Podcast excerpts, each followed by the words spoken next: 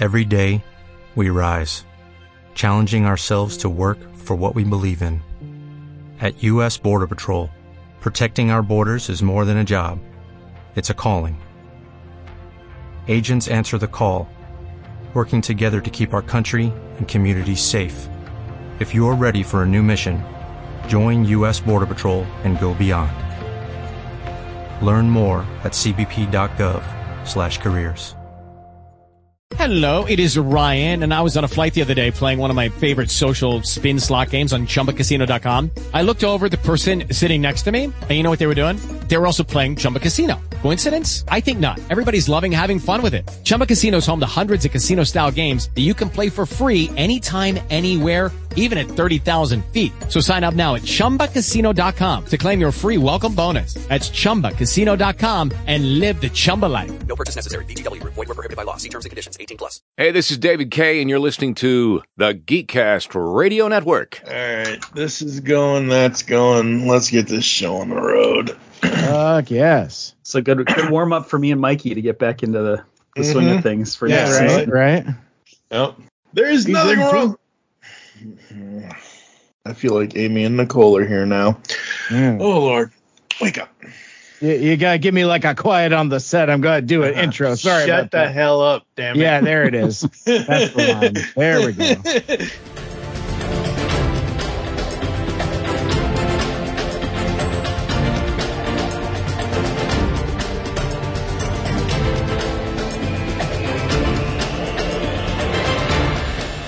There's nothing wrong with your podcast player. Do not attempt to adjust the volume. Hello and welcome back into our studio. You are now inside Studio 2009. I'm, of course, TFG and Mike.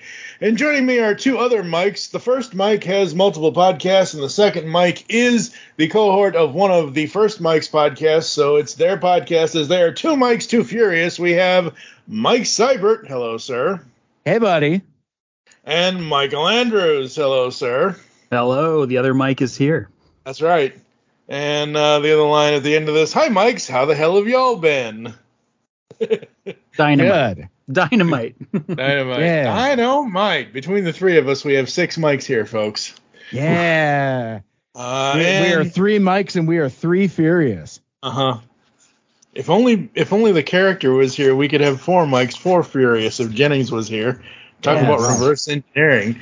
Uh, today we are speaking of reverse engineering and celebrating the 20th anniversary of the film Paycheck, which stars a future Batman and Harvey Dent slash Two Face, as well as a previous Dr. Pamela Isley slash Poison Ivy. Paycheck is a John Woo Batman film that we didn't know we needed in 2003.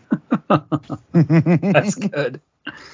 That, that's that's about as good a jumping off point as you need. I love it. And I and it's so yeah. it's so interesting about this movie is that it really is kind of a time capsule in a way. I mean, it's mm-hmm. like you I mean 2003 you've got you've got Ben Affleck coming off of Daredevil, you got Uma Thurman coming off of Kill Bill Volume 1. The the the cast is stacked and and I think I'm hoping that part of the goal of having this conversation is that maybe we get a couple more eyeballs on this because I think it's kind of from uh it's a movie that time forgot.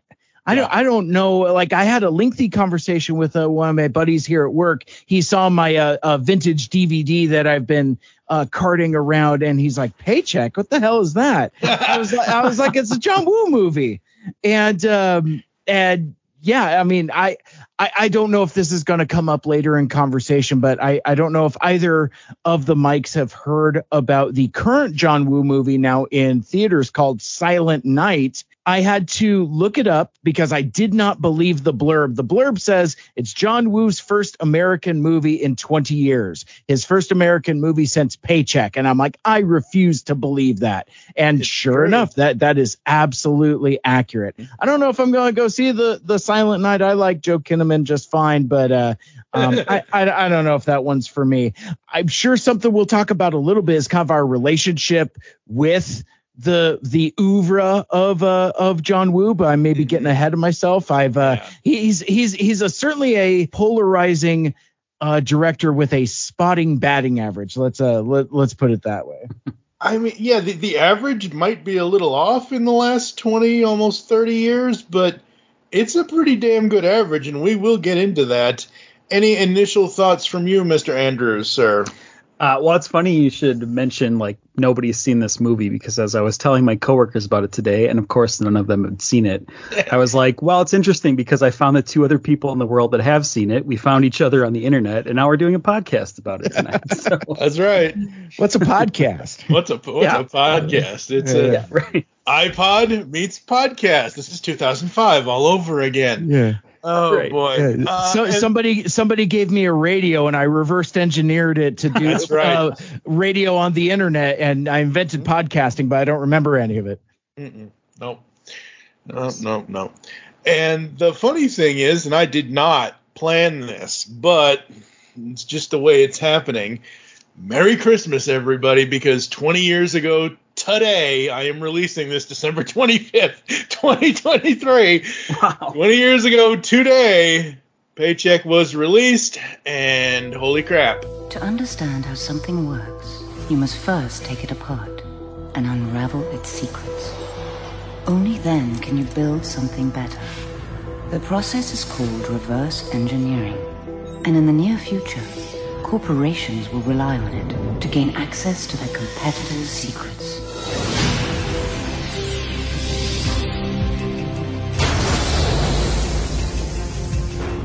Michael Jennings is the best reverse engineer in the business. All right, what's the pitch?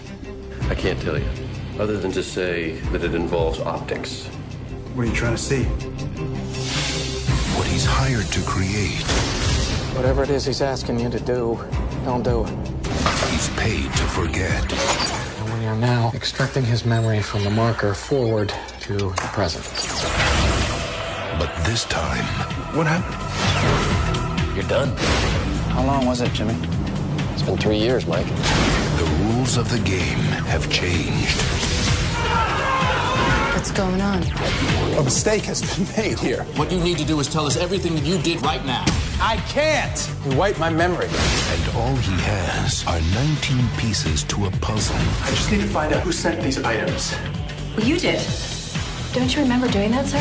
He must solve to stay alive.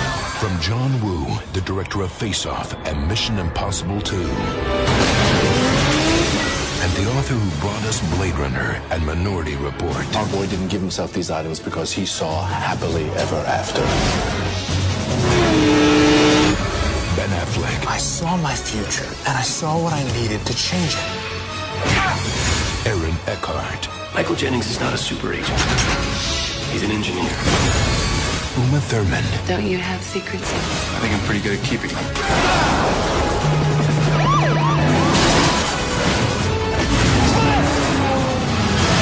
Your future awaits you no matter what you do.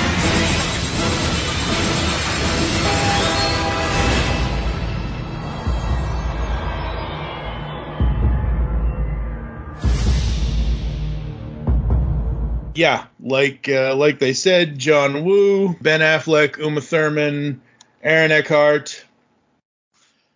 Uh, who else is in this? Paul Uh, Giamatti. Paul Giamatti. Literally Paul- every character actor you can think of. I mean, you you got frickin' Dexter in this, Michael C. Hall Michael C. himself, a- as like Joe Morton's number two. Yup. He's like not he's not even the main FBI guy. He's like the number two guy. Yep.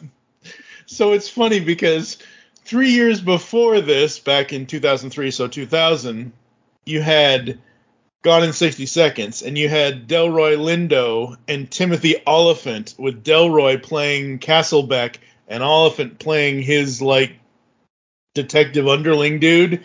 Same Yeah. thing here. You have Joe Morton's character playing the lead detective, and Michael C. And uh, it's a good thing I looked up all these some of these people beforehand because I know I've seen Michael C. Hall's name before. I just didn't know where from because I didn't remember because I've never seen Dexter. It was just not on my radar. I'll watch it eventually one of these days, maybe. But I'm looking at his filmography and I'm like, holy shit! Paycheck was his film debut. oh, that Wow. I didn't know. Yeah, according to uh, you take Wikipedia with a grain of salt, but the way their website is, it, it's better for my eyesight than IMDb.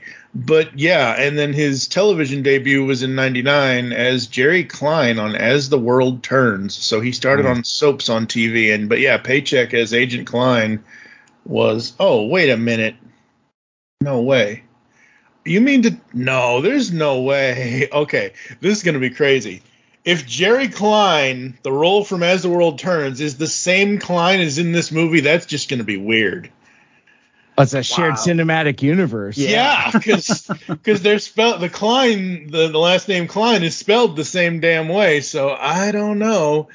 Uh, but yeah, yeah, just the facts on this thing. Uh, budget was 60 million. It made 117.2, so at least it doubled its money back. So it made Huge money. hit. Yeah, huge hit.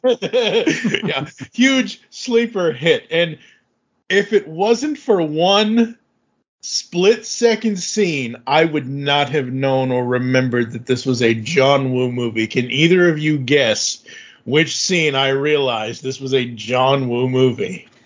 The dove. It's got to be the dove. Motherfucking white dove. it's got to be, and and it's so funny because I hadn't watched this movie in in forever, and I I ended up watching it over two nights, and it, it it's a tale of two halves, like because like that first half is a little bit of a slog, but like once it gets going, when you get to like you know the signature action scene, and I, I started doing this calculation. I was like, wow, this is the most not John Woo movie that has ever John Wooed. And then it started knocking loose. I was like, oh, right. Yes. now I remember. Now we're home. Chewie, we're home. Yep.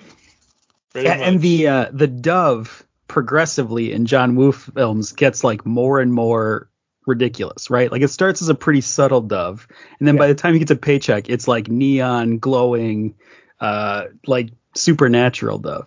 Yeah. Mhm. So let's talk about Mr. Woo's batting average here. First film I ever saw of his was Broken Arrow in 96 and then Face Off in 97. Mission Impossible 2, Windtalkers, we got Paycheck here, and then like we said, he's done a bunch of international films like Red Cliff Parts 1 and 2, Reign of Assassins, The Crossing 1 and 2, Manhunt, and then this year his return to US cinemas with with Silent Night.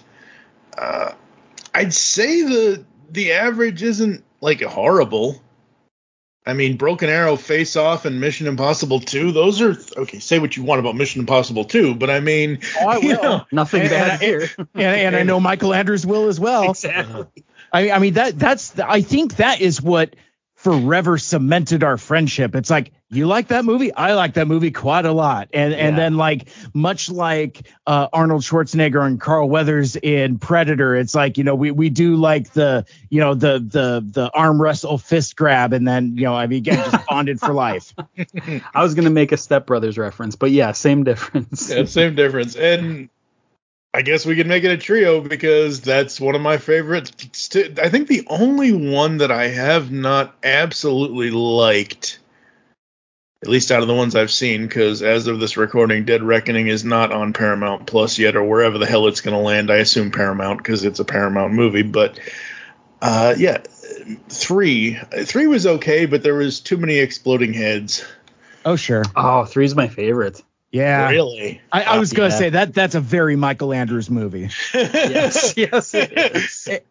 and, and I'm hoping through this dis, through this conversation we kind of get into what makes for a uh, copyright TM TM Michael Andrews movie because I think it's a very specific thing, and I, I think I have some some specific thoughts on it, but I would be interested to workshop that here. But yeah, Mission Impossible Yeah. three, a very Michael Andrews movie, um, and and also uh, TFG one, Mike. Sorry to correct you on your own show, but it's it's it's Dead Reckoning Part One.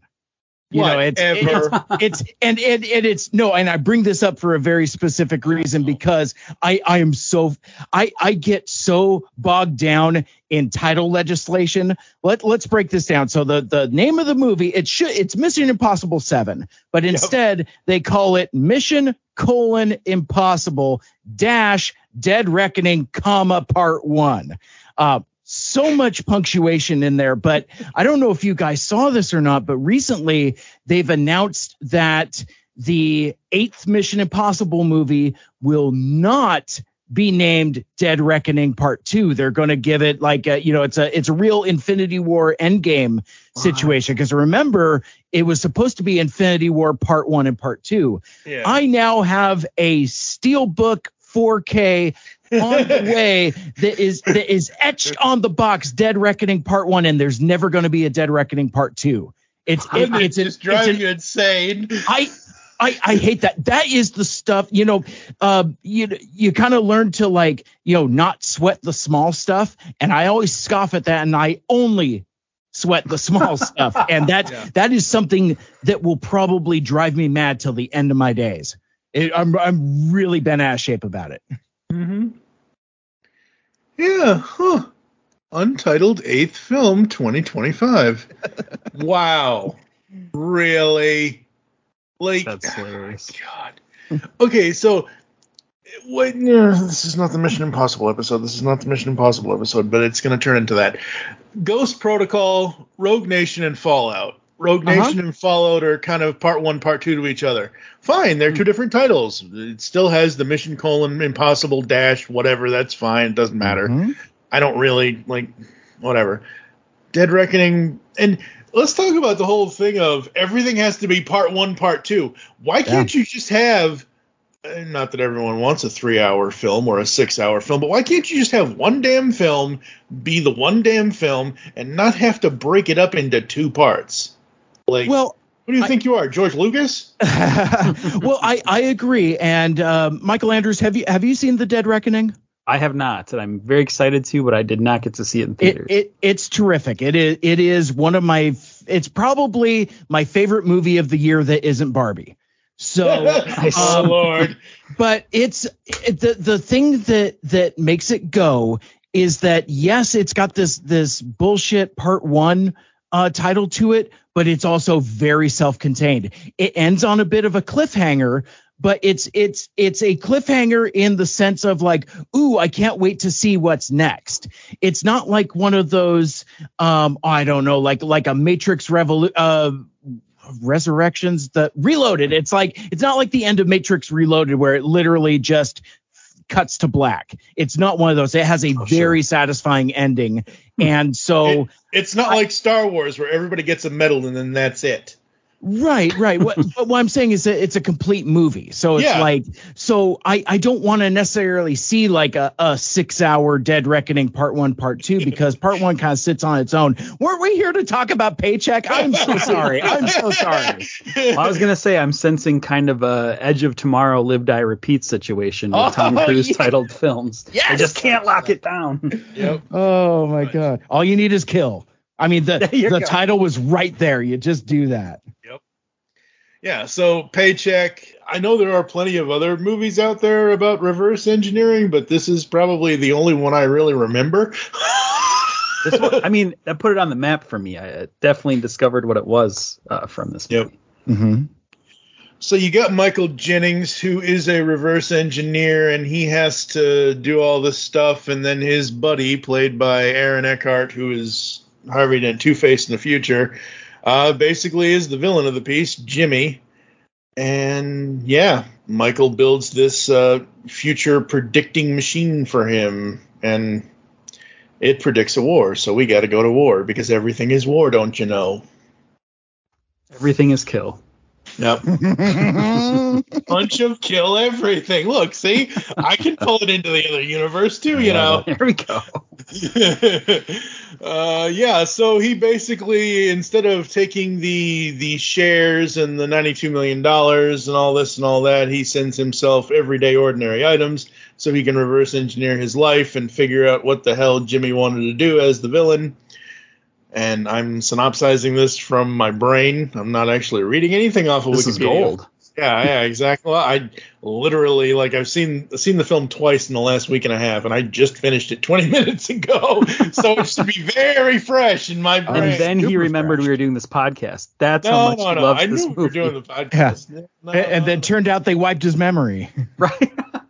you know, there are certain things I do. Yeah, well, yeah. Oh boy, memory wipes. Jeez, don't uh, don't let that heart rate go above forty. Yikes, or brain rate or whatever the hell it is. Cook your brain. I, I think it's a temperature. It, Yeah, it's yeah, yeah, like, like your brain gets too hot because like you know Ben Affleck's getting like really sweaty and so he's like oh no quit quit playing us Space Invaders with my- with my little brain memories like whoop whoop. whoop.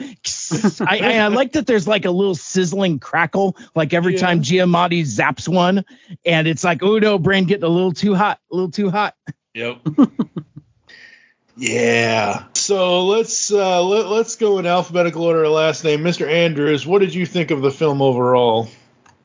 Uh, well, when I first saw it, I loved it. It was like right in my sweet spot uh, for film going. This is what I wanted in a movie. There was, you know, I was a lot more of a romantic back then too. So like it was the love story actually really hit. I was like, oh, perfect. I love it. This is what it needed.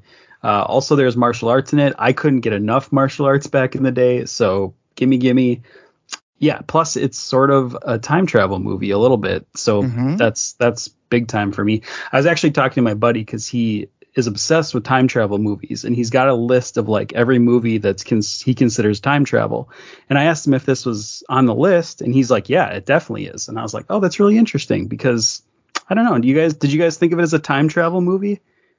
Not, not spe- not specifically, but that is No. fascinating to think about. You know, because like you know, what is lost memory if not lost time? You know, what is Yeah. uh, reclaiming memory but traveling through time? And with the fortune telling aspect of the machine, there, you know, there there's Right. there's prediction, and that that does kind of imply time travel. I don't I don't know if that passes my bar because I I associate time travel with physical yeah physical transportation like it was funny I, I was watching my vintage dvd of paycheck and one of the trailers on there was for the uh, paul walker rip uh, led picture timeline i don't know if you guys remember Ah, that the from Michael Crichton joint. the Michael Crichton book, which I remember liking at the time.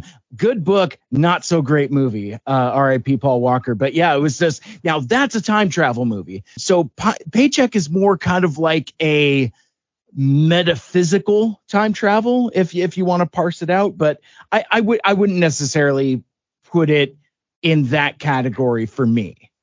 Right. Yeah, and I mean for me, it's like it. The only time travel thing I see in this, besides like Mike just said about predicting the future and all that, is when he goes under, when he goes whatever he does, gets shot in the arm, whatever, and he goes three months or three years or whatever the hell it. You know what I mean? Like that's kind of time travel-y, but yeah. You need a DeLorean. You need a police box if you're into police boxes or whatever. Uh, you need something that actually takes you forward and backward through time for it to be a You mean like a chair that you get clamped into Oh, uh, that damn. that shoots you three years into the future in a blink of an eye? Is that a Rick and Morty joke? no, it's a this No, that's movie what- joke, but it also Yeah. fits. Yeah, Yeah, that's- that's freaking Morty. It literally happens. That's very. But I guess I guess though, you know, oh Michael Andrews, you're turning me around on this. Um, I know. because he he travels three years into the future, technically. I mean, Yeah, at least does. as far as his perception goes. Yeah, because they say it'll be three years for us, but it'll be like five minutes for you. So it, yeah, t- okay. So it's like Interstellar. Got ah. Yeah, it. it- Oh, it's a flat circle. Please don't say flats. You're gonna make the flat earthers come out, man. Don't do that. That's we don't we They're don't need that. here. No, Oh Lord. Oh, should have that's vetted me better. Yeah, I, I guess we should have. But then again, I let anybody on this show. So let me ask you, your uh, your your your buddy is, is uh, the time traveler's wife on his list? Yes. Yep. It I is. love there. that movie. I haven't love seen that. that one actually. Oh well, future episode in put it on the list. 2024, ladies and gentlemen. It's a yeah, Yeah. it's it's a good one. I like it. Uh, It's but fine. pay, it, it's it's fine. It's fine. Seattle and knock you out. it's a little strange, actually, but it's it it's yeah. Uh, so paycheck, I I did not see this in theaters. Did you guys see this in theaters when it came out? Yeah. You didn't? I don't remember seeing it in theaters. okay. Because your memory got erased. Yeah, I know, right? It, they they gave you that shot in the arm, and next thing you know, it was it was 20 years later, and you're talking to two other guys named Mike. It's like, who are you guys? Who are you?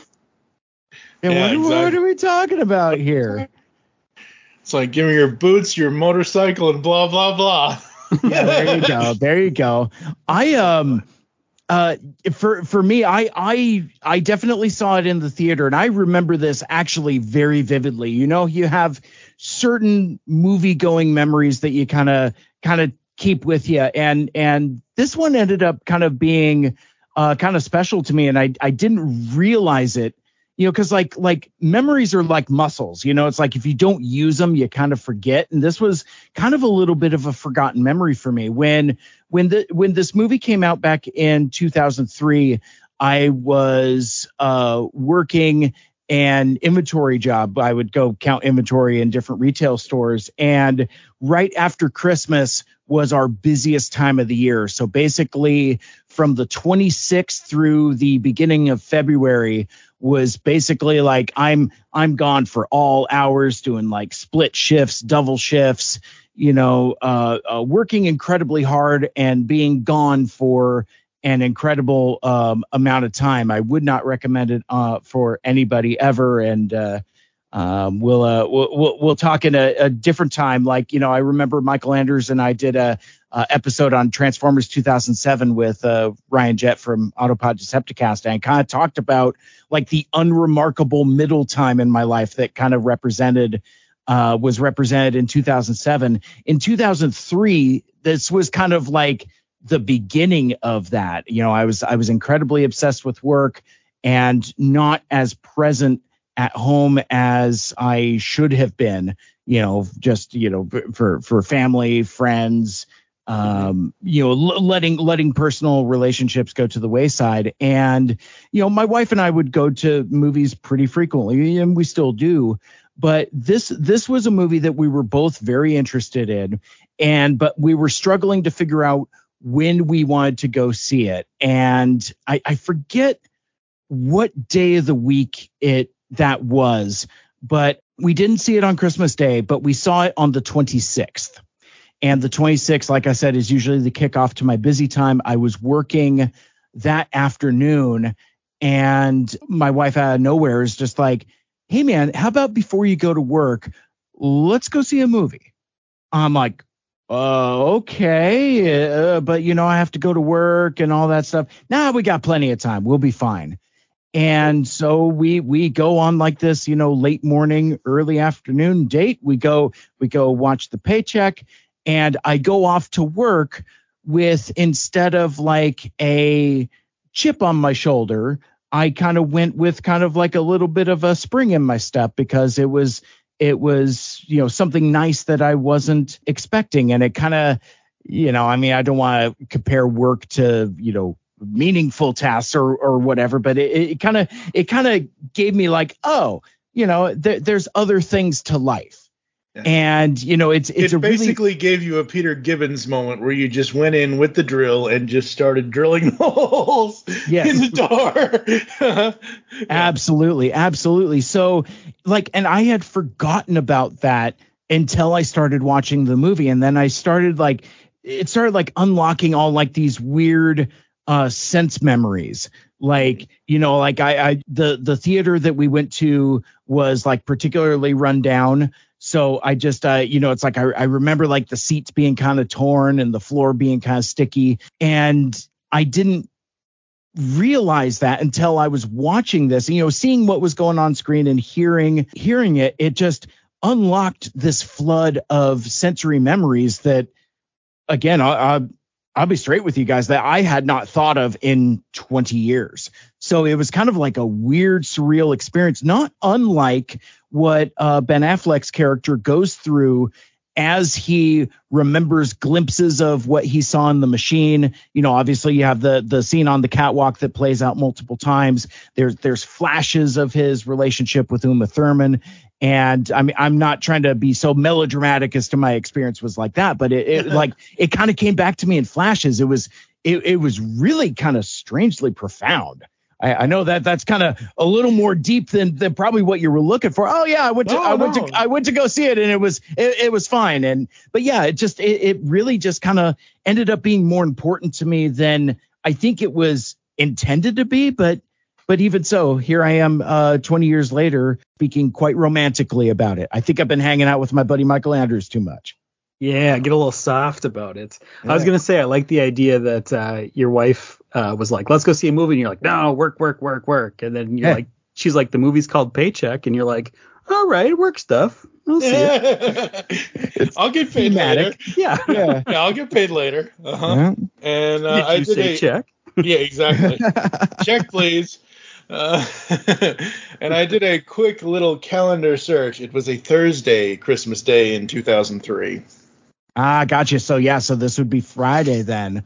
Oh, that's interesting. Mhm. Oh, and I, I and I'm sure I was incredibly busy that weekend as well. So yeah, I bet you that's what it was. I'm like litigating this in real time because I, I was I was probably doing doubles on the weekend and literally didn't have time. So it's like, well, well, shit. Well, let's just go Friday before you go to work.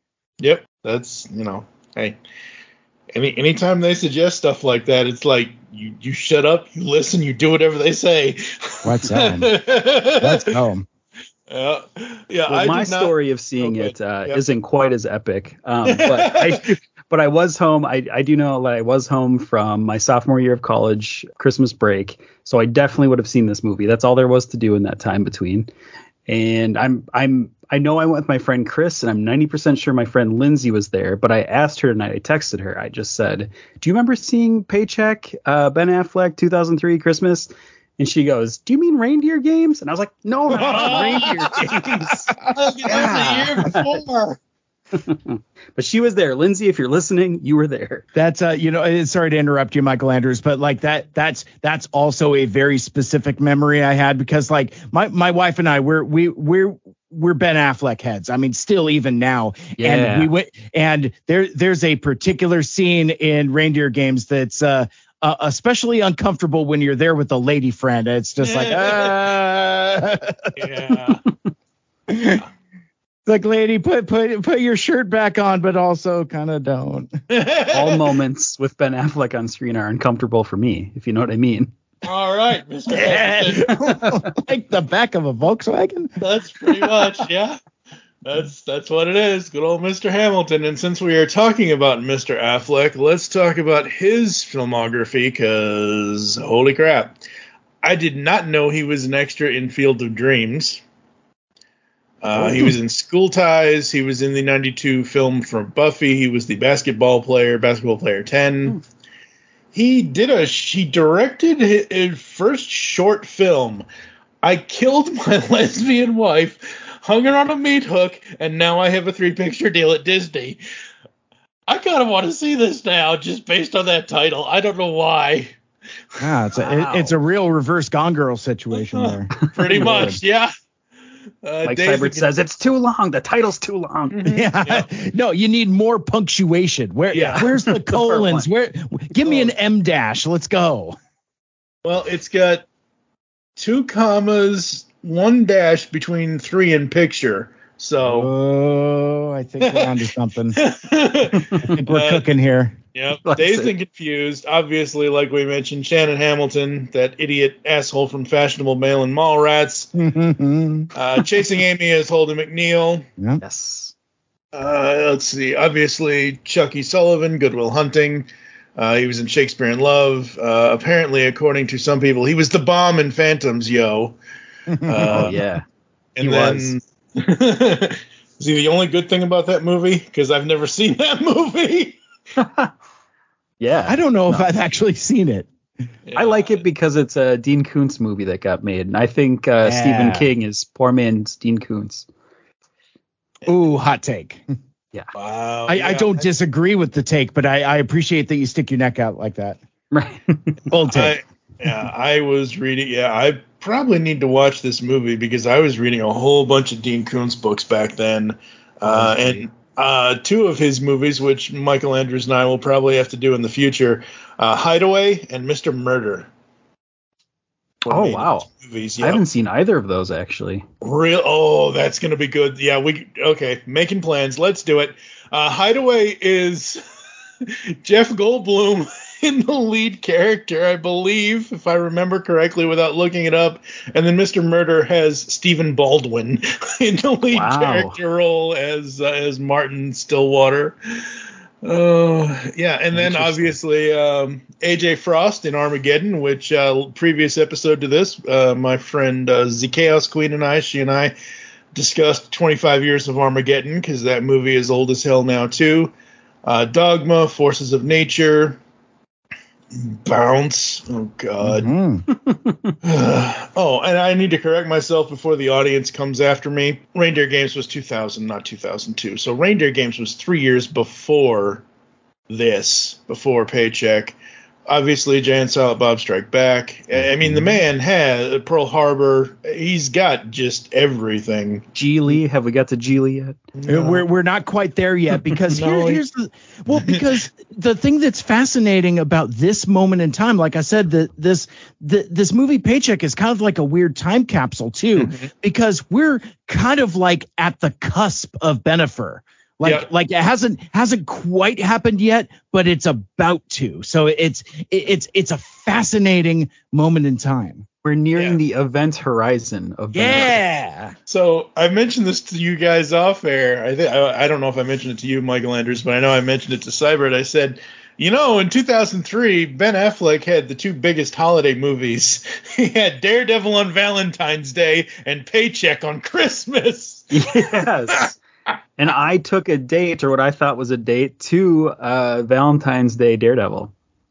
That was my Okay. claim to fame. I can one up you on that because this is just this is just a sto- it, it's a story that lives on in infamy and my cousin says it didn't happen but I know it happened because I remember it like it was yesterday. It's 2003. The it's been 2 years since Silver Side Up came out. It's been 2 years since How You Remind Me took over the world. I'm waiting and waiting and waiting for new Nickelback. And I go to see Daredevil with my cousin Rachel and her then future husband Joe. Valentine's Day was a Saturday, I believe, and they were getting married on a sun the the 15th, the Sunday. Uh, or maybe it was a Friday Saturday thing, I don't remember. Anyway, but the point is they invited me out to go see the movie and I'm like, "But it's the night before y'all's wedding. I don't want to interrupt that. No, no, no." And they, they basically just dragged me to the mall, to the cinema at the mall at the time. And I get to the scene where he's in the bar and I hear these musical notes and it's slow and it's like reverberate. I'm like, I know what the fuck that that's motherfucking Nickelback. Holy crap. Is that guy for real? Yeah, he's for real. What do you want? Justice.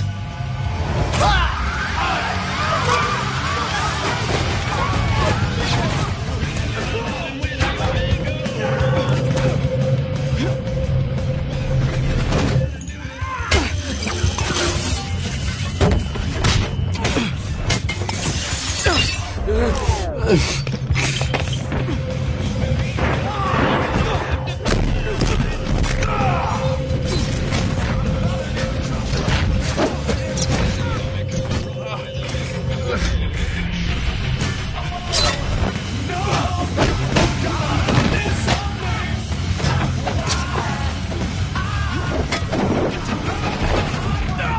soon as I get out of the movie, I went right into Record Town before the mall closed and bought the soundtrack to Daredevil right then and there. But yeah, 2003 is uh, between Daredevil, Gigli, Paycheck, Surviving Christmas, and Jersey Girl in 2004. Yeah, that was the whole Bennifer era there. And then in 2005, he switched over to Garner because of Elektra.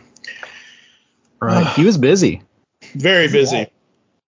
In more and I will ways say than I one. Unabashedly love Daredevil. I'm looking at the director's cut special edition DVD of it right now. I don't like the director's cut version. Really? How- how Yeah. come? Tell me more. Tell me more. It's You, you don't like Coolio? I mean, rest no, in peace. I like. I- rest yeah, in power, rest in Coolio. That guy, but like it has nothing to do with him. It's the fact that it added more like I Courtroom get it. stuff. Yeah, it Yeah. like, It's Daredevil. I, mean, he's Matt Murdock, attorney I at law. but I mean, give- I was a give me more- Matlock fan. yes, Murdock was Matt, a Matlock Matlock, Matt fan. Murdock. Oh, I'm just Oh sitting my there like, God. please just have a few more questions. Daredevil. Oh man, what what what if uh what if Matlock gets uh, doused with the radiation canister instead of Matt Murdock, and suddenly Oh, you've it. you've got you've got Matlock Daredevil. Dinner would be a lot earlier. You got- uh, you I think it's the only for sure. Could, I mean, could you imagine freaking Andy Griffith Daredevil? like, like in that suit with like you know he's got like old man punch like and he's like trying to do the thing with the billy clubs and stuff that's real dumb That, that would be I like hilarious. that would be awesome. Uh, Clerks 2, Gone Baby Gone. The Town, I love The Town because that's a Boston movie Oh, again. town is Town's great Yeah. so Town's if I can interject rules. there, Sure. I was talking to one of my teammates this week, and we were talking about movies that you love so much, but because of it's so intense, you can only kind of see it once. And maybe you've Yeah. only seen it once, but it's just like one of the most vivid spots in your mind of film. Hmm. Uh, the Town is one for me for sure. I've been meaning to rewatch it, but like I just can't. I was holding my breath for like two hours the first time I saw it. We'll do it in 2024, folks. It's okay. Yeah. We'll, we'll do it in 2024. yeah I, I, I was gonna say give it another go you you will be rewarded that that movie is great So great. Uh, and then he went and became Batman and Bruce Wayne and did all the the, the Batman stuff, uh, Justice League, that kind of stuff. And just looking down through here as we get, you know, to last year, he had Deepwater, Jennifer Lo. How he was in a documentary about Jennifer Lopez halftime is I, I get it because Bennifer and all that, but like I saw that on his flyer, I'm like, really? Mm-hmm. Thought he would want to distance Wait, himself. from I. I'm sorry. Are you saying that Deep Water is a documentary about the Jennifer Lopez halftime No, no, no, promise no. that is not what that movie is about. No, no, deep water, comma, and Okay. comma save live. Let let's eat grandma. yeah, yeah. Um, Oxford One- comma for life. one that I need to see came out this year. I have not seen it yet, but I want to. Air with him and Matt, Matt Damon. Oh, it's great. Oh, I need I wanna see that. movie. Yeah, I need to see that. It, it's Just also of- one of my favorite movies that's not Mission Impossible, Dead Reckoning, or Barbie. It- it's probably number five for me, actually. If I if I were to think, I, I it's terrific. You probably mentioned it, but I forgot the title already. But I really like that movie he was in about the uh, alcoholic basketball coach. That would be Air. No, no, no. The other, oh, but it's it's. I I know what you're talking about, Michael Andrews, but the the uh, uh title State- is State eluding me. Stephen State of Play. State of Play. Yep. Is that what it is? Okay. No, I don't. No, I don't think that's it. No, that's a 2009 movie. Yeah, It's- it's, it's- Yeah, with, with Yeah, that's like a thriller. Crowe. Yeah, le- uh, hang on. All right. Right, Well, as, he's- as we as we take an IMDb break. Way back. Yeah. Yeah, way way back, really. Yeah, the Uh, way back. Mm, Not the way way back. The way back. Yeah, the yeah. way back. The way back. The way back. Yeah, totally. Yes, yes. Oh, okay. The way. And, and a lot of people didn't see it because it got swallowed up from COVID. It's like it, it, it, it was one of those things where it was supposed to be theatrically released, like in like I don't know, like March of 2020 or something like that, and then just kind of like quietly got pushed onto uh, I, I I guess streaming or Yep. PVOD or whatever. But yeah, that it was it was definitely a COVID movie. Wow. Yeah, that one's I tough to watch, but Yeah, I did not know that because, like you said, it was a COVID movie. It was one of those ones that kind of got lost in the whole year and plus change that was that was COVID. Wow, that's that's mm-hmm. crazy. Holy crap. All right, we're going to move on to the next in the actors. Here we have Mr. Aaron Eckhart. Honestly, looking at his Eckhart, film- sir. Oh Yes. my God. Yeah, oh my God. Oh, that's yeah. somebody else entirely. My, my Oh, mistake. yeah. Yeah, whoops, that's uh yeah. I did not know he was a prisoner in Hot Shots Part 2 in 93. That was his debut. And other than any given Sunday, Erin Brockovich and Nurse Betty, the first thing I saw him in was Paycheck and then The Dark Knight. I did not see The Wicker Man. I did not see Black Dahlia. They're, they're just not my my type of type of movies. But yeah, it's Paycheck and Dark Knight for me when it comes to this guy. It's time to keep your appointment with the Wicker Man. No, I don't think so. Not the bees. Not the bees. That's interesting. Yeah, I guess I haven't seen him in too much either. I Hmm. definitely saw Erin Brockovich before this movie, but Yeah. Yeah, it, it's interesting because I feel like in another timeline, another mirror universe, Aaron Eckhart is like an A-list leading man because like I mean he's he he's got he's got the square jaw, he's got the chin, he's got the you know uh uh kind of I, I'm trying to find a different synonym for like a lantern jawed action guy. It looks like, I mean, he looks like a leading man, and for whatever reason, it, it just either never happened for him or if he was just too choosy with his roles.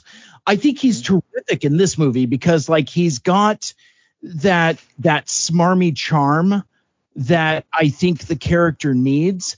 And I think when that um when that evolves into uh him being Harvey Dent, it's kind of that smarmy charm with that undertone of darkness and and kind of like just under the boiling pot rage, you know, just like, you know, just kept under the surface. Like I really I really like that Harvey Dent performance and this kind of feels like what's kind of like a, a prototype of, Yeah. of what that would become. Yeah, Jimmy and Harvey could be twins, really. I mean, seriously. true, true. Uh, Yeah, I wonder on. if he I wonder if he told his agent like I need another paycheck. Give me something with gravitas. That's what he's. We have Uma Thurman. The first thing I ever saw her in was 1991's Robin Hood, opposite Kevin Costner. She played Maid Marian in that movie. I'm sorry, what? You did not know that? That can't be right. That's That's what it says here. She played Maid Marian in the Robin Hood 1991 Kevin Costner film. Prince of Thieves. Oh, wait a minute. Is this What? Prince of Thieves or I'm is like, this- what? What movie are you? Oh, the British. Oh, this is the British version. That's why.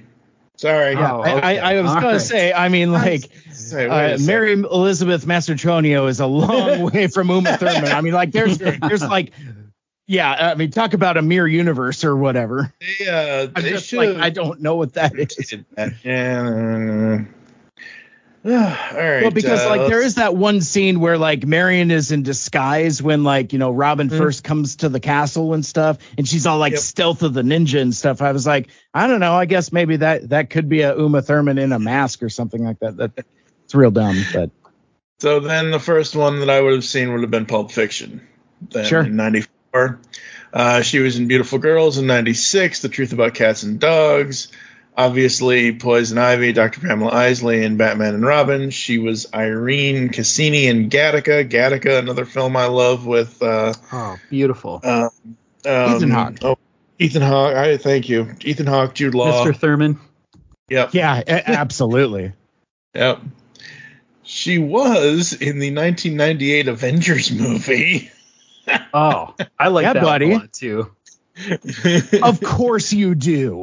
of course you do. no, it's it's fine. It's it, it's fun. It's uh it's it's of its time, and uh, I I man I I ain't gonna turn down an Uma Thurman in a in a cat suit. I mean, come on, man.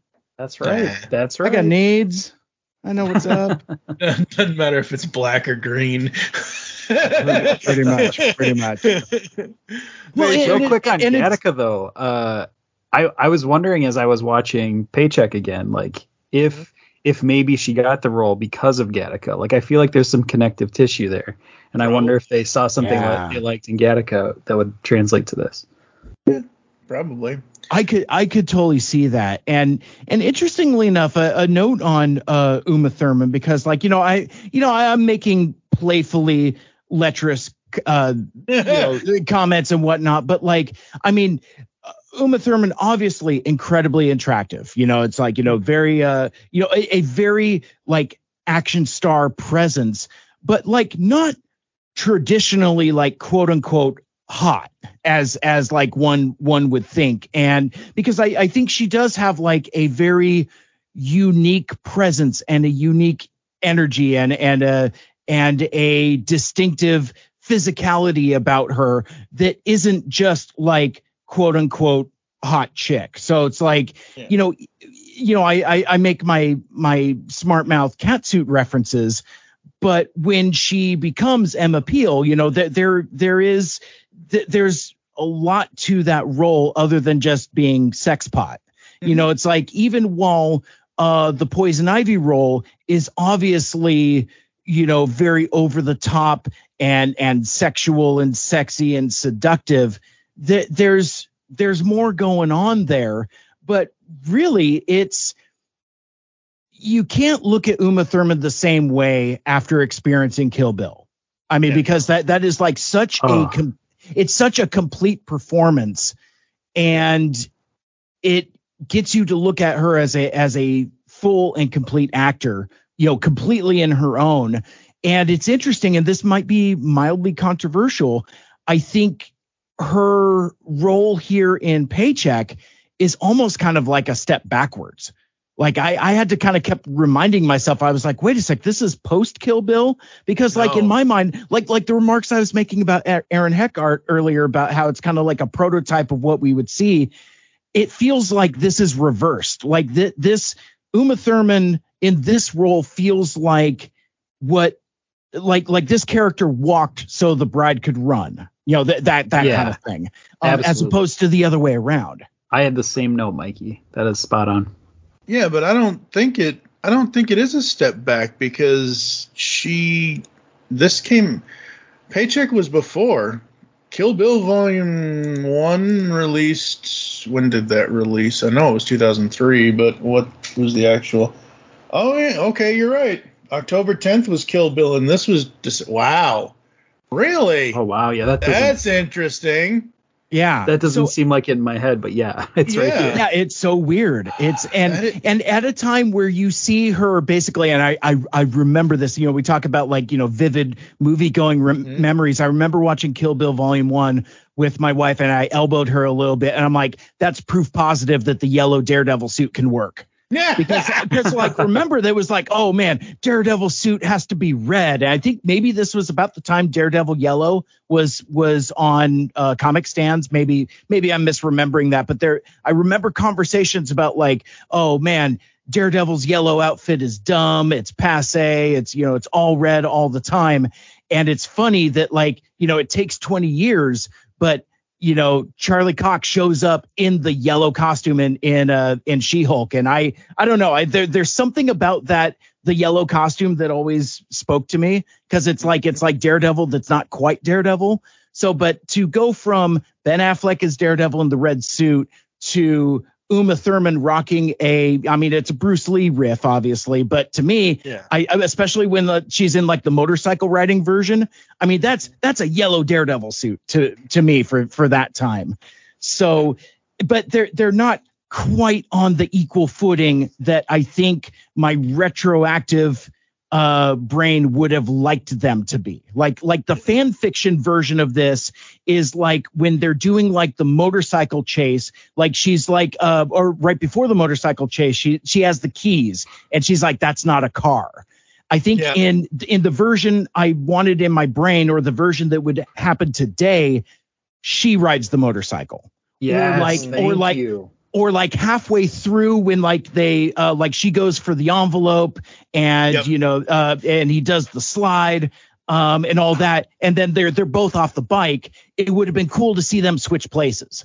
But but that's but that's not something you could do in 2003 and now my 2023 brain is kind of like I kind of would have liked that though. That would that would have given her a lot more agency. So I was thinking that too uh, through that whole scene but I love I love love that joke of when she's like on the back and she's like, "I said you were good, okay, not great." yeah. like that for that tough, joke kid. alone, it was worth it. Yeah. yeah. I agree. He's he's a little high on his own supply there. Yes. uh, Paul Giamatti, oh boy, singles. Cameron Crowe in '92. Uh, I did not know this, but I actually saw this in theaters. He was in he was Scott in Sabrina in '95. If this is the Hmm. yep with Harrison Ford and Julia Ormond, I saw that movie in theaters for some odd reason when I was 15. I don't know why. Han Solo, you had to see everything he's in. No, not really. oh boy, uh, Donnie Brasco, and of course his kind of.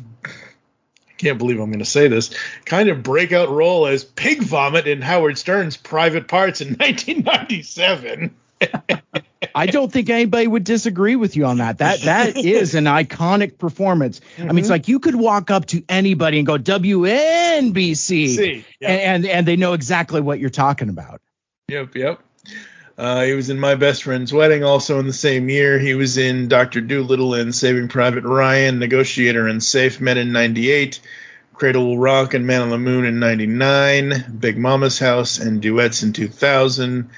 And where I, other than Howard Stern's Private Parts, where I first found him after that was 2002's Big Fat Liar as Marty Wolf. You're a, Yeah. a little blue man in a little blue car. Part of the Blue Man Group in that one, right? That's right. Yeah, I love Big Fat Liar. Thank God they never made a Great. sequel to that movie. Uh, Great then- movie, and it was uh, written by Dan Schneider, who wrote iCarly. So Yep. great, great writer, great comedy writer. Yep. Nice. Also directed by Shawn Levy, which Shawn has a we can that's a whole other podcast episode because that man's an awesome director too. That guy smokes real steel. Watch Mhm. out. Yep. Oh yeah, that that movie fucks, dude. Yeah. Seriously. That, Paycheck. that, that that is the Rock'em Sock'em Robots movie that we thought we should have. Uh huh. Yep. Yeah. That's the Rock'em Sock'em Robots movie we deserved. Yeah, Paycheck, Sideways, uh, Cinderella Man. yeah. A- AKA the movie where the Rhino and Sandman team up. Oh yeah, Sideways. I saw it. Uh, he was also in Fred Claus. He played uh, Nicholas Nick Claus in that. He was in. Uh, he's been in a bunch of stuff. Uh, kind just appears in everything. yeah. It's in- one might say. 12 Years a Slave. He was in Love and Mercy in 2015. More recently, he was just in The Holdovers from this year. I have not seen that yet, so there's that. Ooh, that's right. He was Nathan in Gunpowder Milkshake, a Netflix movie. I watched that movie two years ago. I like that movie. It's good. That that's the Karen Gillan one, right? Yep. Yeah, I, I missed that one. I I, I want to do a double feature with uh, Gunpowder Milkshake and uh, Kate, the uh, the Mary Elizabeth Winstead movie that I think is basically the same movie, but because they both seem to kind of have like that that that pink neon aesthetic that that Yep. I'm like super into. So, um, uh, but All right, uh, you all know, right, one, Mr. Barbie.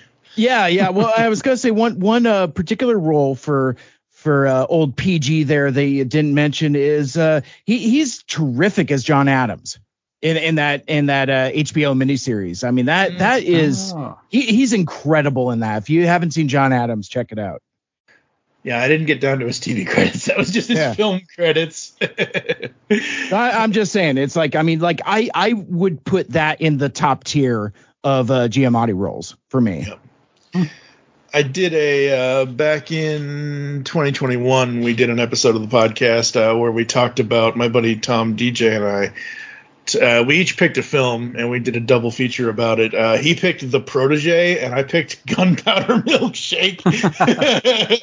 so the title of that episode, The Protege, has a gunpowder milkshake. Oh, speaking of, those are kind of the same movie too, right? yeah, a little Because bit. I mean, I mean that that that's a that's a Samuel L. Jackson bait and switch movie. It's like starring Samuel L. Jackson Uh-huh. for a couple minutes. It's it's a real geezer teaser, yeah, it very much is. Like those Bruce Willis movies that says like, "Hey, Bruce Willis is totally in this movie." At the beginning and a little bit at the end. you got geezer teased. Wham, wham, wham, wham. Oh boy! And then uh, the last one I want to talk. I mean, we can talk about Michael C. Hall, but I have never seen Dexter. I don't even think I've seen Six Feet Under. So, like, really, this this role is pretty much all I know him from. Uh, the the Agent Klein role here in Paycheck. Yeah, Yeah, same. I- I, haven't seen Dexter either. I, I, I was gonna say you guys probably didn't recognize him, or, or listeners might not recognize him as as the guy from Dexter without the uh, the uh, mountain berry punch uh, dye job that he's got in Dexter. He's he shops at the same hair dye store that Ben Affleck's Daredevil shops at. It's like that. It's that that same color of crocodile red. Oh my god. Oh, Please clap. Beautiful man. Beautiful man. thought that- I No, no, it's funny. it's funny. Yeah, it's thought funny. was funny. Crocodile Red. Oh god, it just brings me back to 1994 when I uh, dyed my hair red myself, and that didn't Hmm. go so well. So that's that's a there, there's photographic proof of that. Never Ah. going to school after dyeing your hair red. Yeah. don't don't use fruit punch. Yeah, no, you're gonna go in looking like Kimber. You're gonna come out looking like Jem. uh, and Joe Morton, Joe Morton, man, he's one of those sleeper actors because holy crap, I forgot. He's friggin' Mac from Speed. Yep. I was like, oh, I don't, like for me sometimes it's not about the actor or actress's face. It's not about me seeing their performance. It's about me hearing their voice. And joe Mm. has one of those voices that if i hear it i instantly will recognize it. And as i was looking through his like when i was watching the movie i was like okay i all right he was mad and then like an hour or two later when i'm doing the research i'm like holy shit he was lieutenant uh Herb Mac McMahon from Speed, uh, and he was also in Speed 2, but we don't talk about that movie. Uh, he was in Apt Pupil. He was in Ali. He's in Paycheck. He was in Stealth from 2005. That's a pretty good movie. I like that movie a lot. Ah. He was Silas Stone in Dawn of Justice in 2016, so he also got into that. Man, I'm telling you, folks, Paycheck is the sleeper Batman movie of the early 2000s that we didn't know we wanted. It, it really is, and well, and it's funny, and it and it and it goes uh, one step deeper because I I don't know. Honestly we're so deep into the IMDb now. I don't know how I much know. deeper we're going to get into the cast, but also so it's like so yeah you've got you've got a Ben Affleck Batman, you've got uh, Aaron Eckhart uh, Harvey Two Face, Uma Thurman Poison Ivy obviously Michael C but Michael C. Hall. Uh, played the voice of Kirk Langstrom, aka the Man Bat, in one of those animated movies, uh, Justice League: colon Gods and Monsters. God's and monsters. yeah. And then you already mentioned uh, uh, the legendary Joe Morton as Dr. Silas Stone, uh, but uh, uh, Colm Feore, the uh, or Feore or what it what however it's pronounced, Yeah. uh, you know the the the head goon who I did not recognize. I'm like I know this guy, I know this guy from somewhere, and it clicked when I started making this Batman cast. He was a doll maker in Gotham. That's So right. yeah, yeah, and I was just like, I know this guy's face, and it Yeah. just like, and it instantly clicked. So again, like you said, Mike, at the at the top of the show, this is this is a Batman movie. Pretty much, yeah. Now, now, one, now, one thing I did want to push back on you, Mike, a little bit. I didn't know if you were excluding this um, on purpose or uh, or an oversight, but I mean, I, I think one of uh, Joe Morton's most iconic roles is, of course, Miles Bennett Dyson of Terminator 2: Judgment Day, the father of Skynet. Yeah, I hadn't gotten to it yet. Gee, thanks. Were you going backwards or forwards? Like everyone I was you've going all over. I was going like all thi- over the place. I didn't This really, guy was a this guy Well, was an extra it- in a basketball movie. Yeah, yeah, yeah. You know, like uh, no, yeah, absolutely. He he was he was Dyson in, in T two, and and That's again, Dyson. He's gonna blow him away. He's gonna blow him away. That's right, Hmm, man. Oh yeah, good old T two. Gotta Yeah. love. it. Um, and then uh, the only other thing that I've got uh, is the the composer John Powell. I'm one of those types of people that I can watch a movie, and as long as I like the movie and I get into the movie and everything else, I will pay attention to the music cues and things like that. And how can you not pay attention to the music in this movie when that opening title, that main title for Paycheck with the open and this is this is only 20 years ago, folks. Opening title credits are a lost. It's like Mhm. diecast construction. It's a lost art. It really is because you don't have a lot of opening titles anymore. If you do, they're at the end of the film. Like, no, you don't want to put don't don't back end them. That's ridiculous.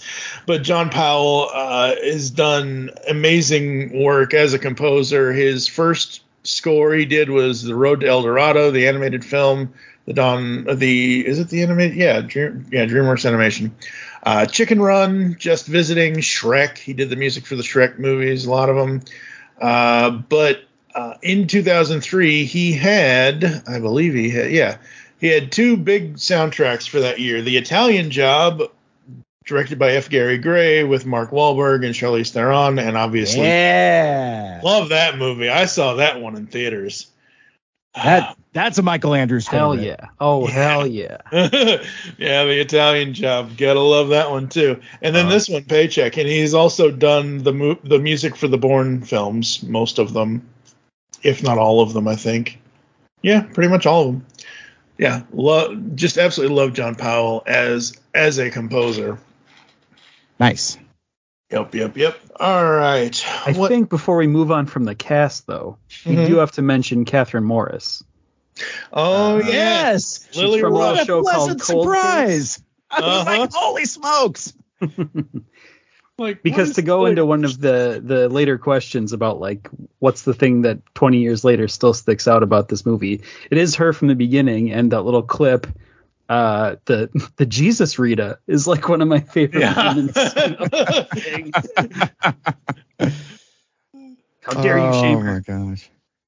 No, I yeah, no, she was great. And the funny thing is, I don't know if she's retired now or not. I haven't seen her in a lot of stuff lately. I, you know i was looking at her imdb and she was actually also in minority report which uh you know has connective tissue to this movie and i was like Mm-hmm. interesting she's kind of got a type there Yeah. Oh, she was in Moneyball in 2011. Okay. And Hayseed, God, whatever. Hayseed was in in this year, dark comedy murder. Oh, I might have to check out Hayseed. I like murder mystery movies. Huh. I- Interesting.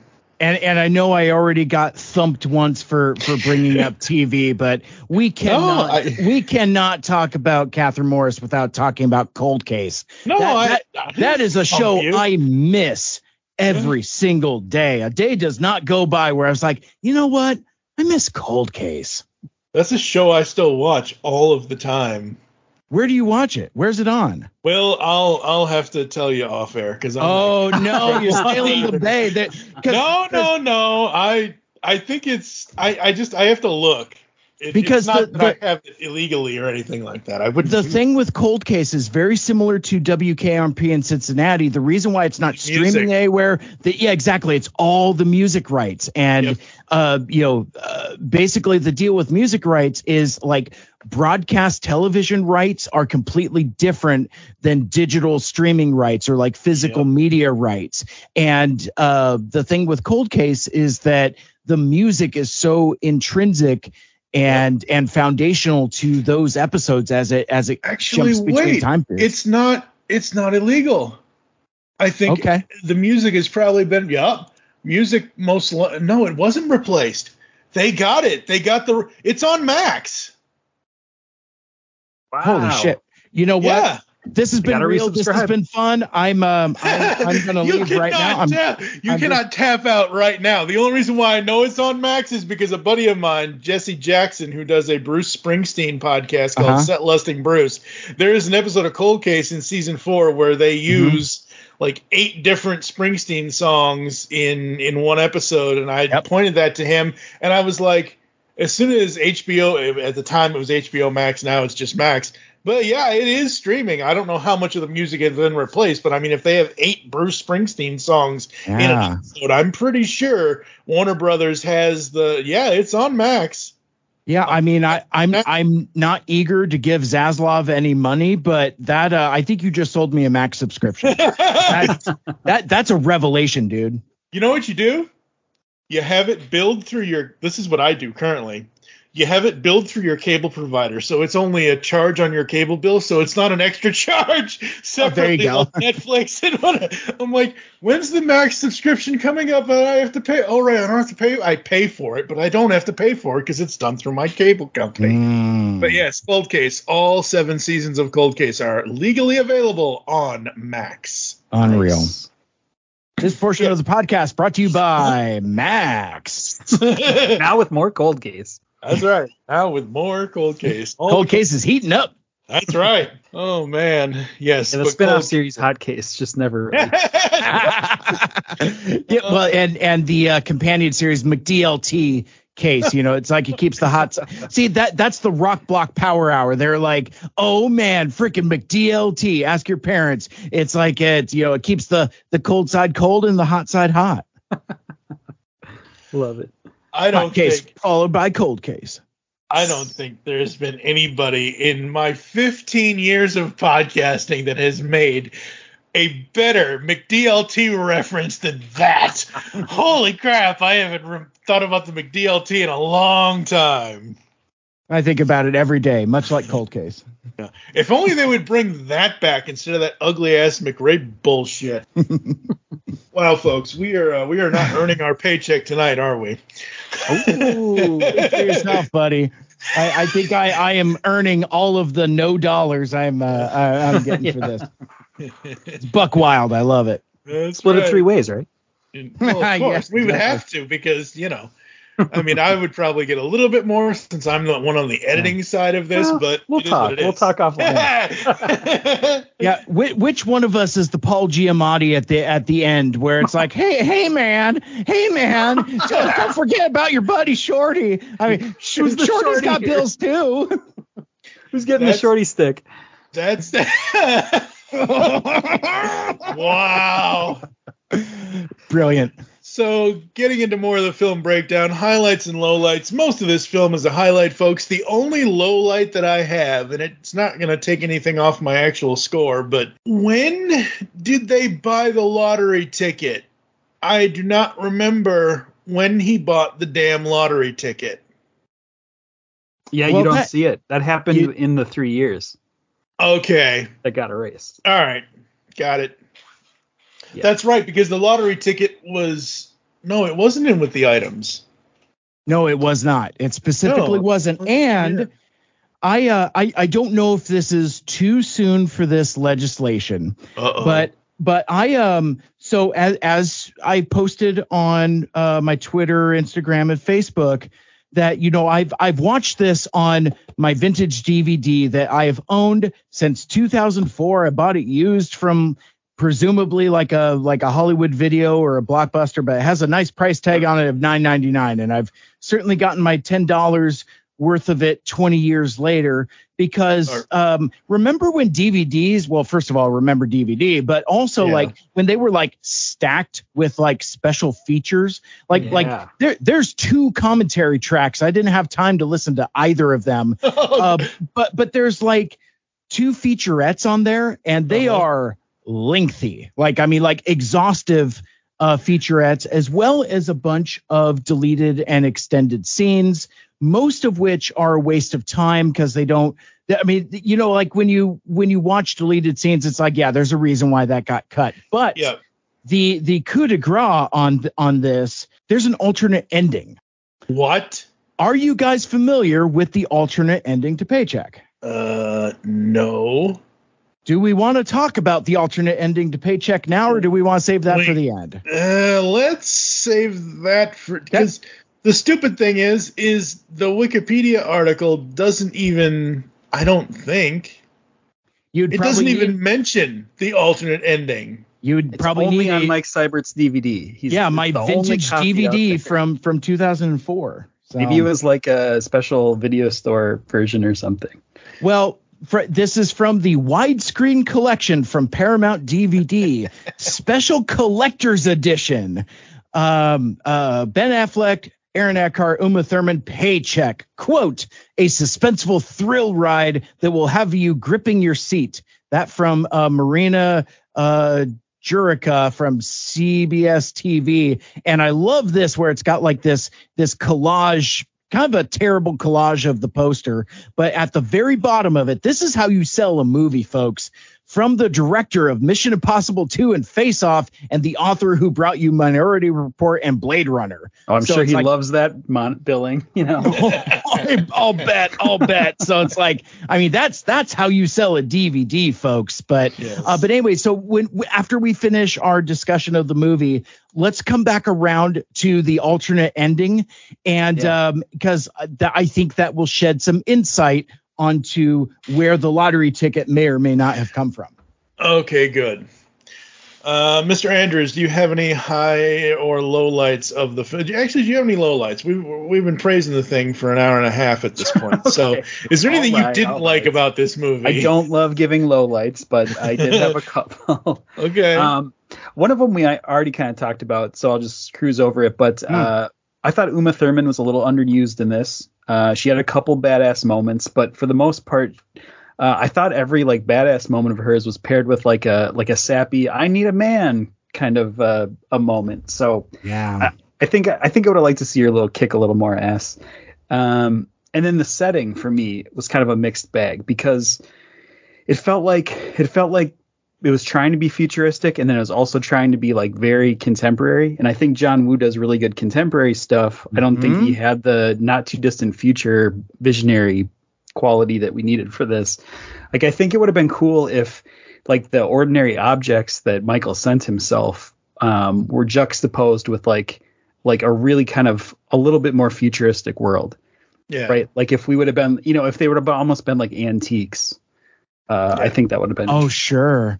Well, and and apparently one of the things that was changed from uh, like the items are completely different in the Philip K. Dick story, which I have not read. In yeah, fact, I have it in my I, Amazon cart right now because I'm that's my goal for this year. I want to I want to finally read this. I find Dick's writing to be a little uh impenetrable for my taste. His his prose is um it's well well phrased. Weird, weird yeah, I know. It's uh um weird weirdly dense for for my taste. But but I'm a dum dum, so it's like you know I don't I, I don't read too good. I need to go to the Derek Zoolander school of kids who don't read too good. Um, but yeah, so it's so I, I I don't necessarily have this relationship with the source material with like any of the Philip K. Dick ad- adaptations, whether it be you know Blade Runner or uh, Minority Report or Total Recall or any of that stuff. So I don't. It's one of the rare instances where I don't have a a previous relationship with the source material, but one of the things that I discovered is like the the items are kind of what you're saying, Michael Andrews, is like, you know, it's like it's like a playing card and a poker chip. And it's like so it's it's even more lo-fi because he, he wrote it in like 1953 or something like that. So right. you know, stuff like, you know, beeping wristwatches hadn't hadn't been invented yet. you know, silver dollars hadn't been invented yet, you know, that that kind of thing. Right, right. Um, but but I, I did want to um, address a couple of the other uh, uh, concerns you had because um, like I was I was watching all these special features and I'm like scribbling exhaustive notes because well because like like you had said Mike you know the the the uh, wiki is pretty bare. Yeah. And I so I had my laptop no one's open. seen it. we're the only ones that have seen it. There's exactly no yeah. so wiki. so I, I was I was watching these special features thinking it was just you know just filling time but then as I was doing some research on the movie, I'm like, oh, this information only exists here. Oh my God, I, I need to document some of this stuff and, and share it in the show.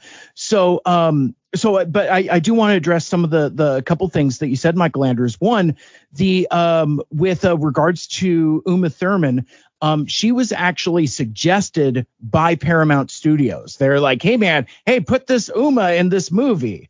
And huh. in um, the the uh, one of the highlights you had mentioned, the love story was originally uh, downplayed in the original script, and the Rachel character ad- actually had a significantly smaller role. So wow. it's it's one of those things where you know we we talked about Uma Thurman's role quite a bit and what what she does and doesn't do, and you know the amount of agency she she does and doesn't have in this movie. But it's interesting to look at it in context and like this was basically what we do see is punched up from what it was So I, I thought that that was um, I, I thought that that was particularly interesting. But we, yeah, well, I should if I can add something quick, I should please, say, please. Uh, you know, for the for the time for 2003, it's like a feminist opera compared to other movies, uh, you know, from that period. Uh, oh. But maybe through the lens of 2023, it's like, uh, yeah, there could have been more. Uh, could have been more Uma. Could have been more, uh, you know, girl power.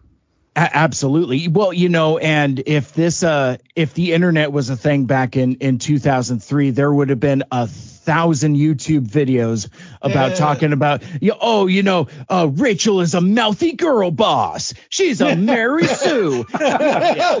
Yeah. I didn't see her trained for 45 minutes to know that that those keys go to a motorcycle and not a car. Where's the training? What a Mary Sue. She's a yeah. mouthy girl boss. Whatever. nasty woman. Yeah, nasty woman. No, no, see the female. Nasty female. Yeah, nasty. All right, I, I, feel gross using those uh, those chud talking points, but but uh, Michael Andrews, the other thing that you said about um, uh, John Woo and his um, filmmaking sensibilities, and that like um, he was actually well, first of all, he didn't have anything to do with the development of the script. It was basically done and handed to him. Um, I don't want to necessarily use the term gun for hire because I don't know if that's entirely accurate. But I think he love that title.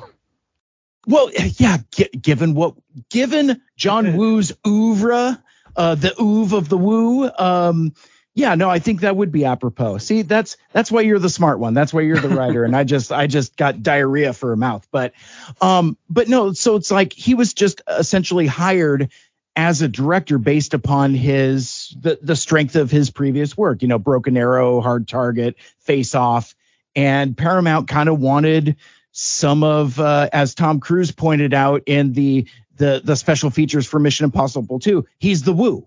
You know that you you you want you want that that woo factor, but John Woo isn't particularly interested in sci-fi.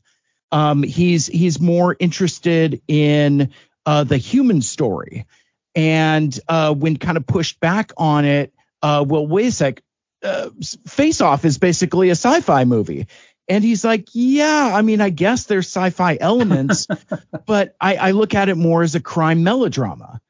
And I think that's that's incredibly interesting given the aesthetic texture of this movie because it I think it's supposed to take place in like 2007 like the far flung future of 2007 yeah. Um, which is only 2 years after the far flung future of 2005 uh, you know where where the uh, uh, treacherous Decepticons have finally uh, conquered the Autobots homeworld of Cybertron. But anyway that's um, you know it's I think that the kind of contemporary aesthetic does this movie a favor and helps it uh, hold up. I know we're going to talk about how it holds up um, in in a little bit, but like I, I think what aids in that is that nobody's running around with like ray guns. You know, nobody's like driving space cars yeah, or something like it's that. It's futuristic without being futuristic over the top.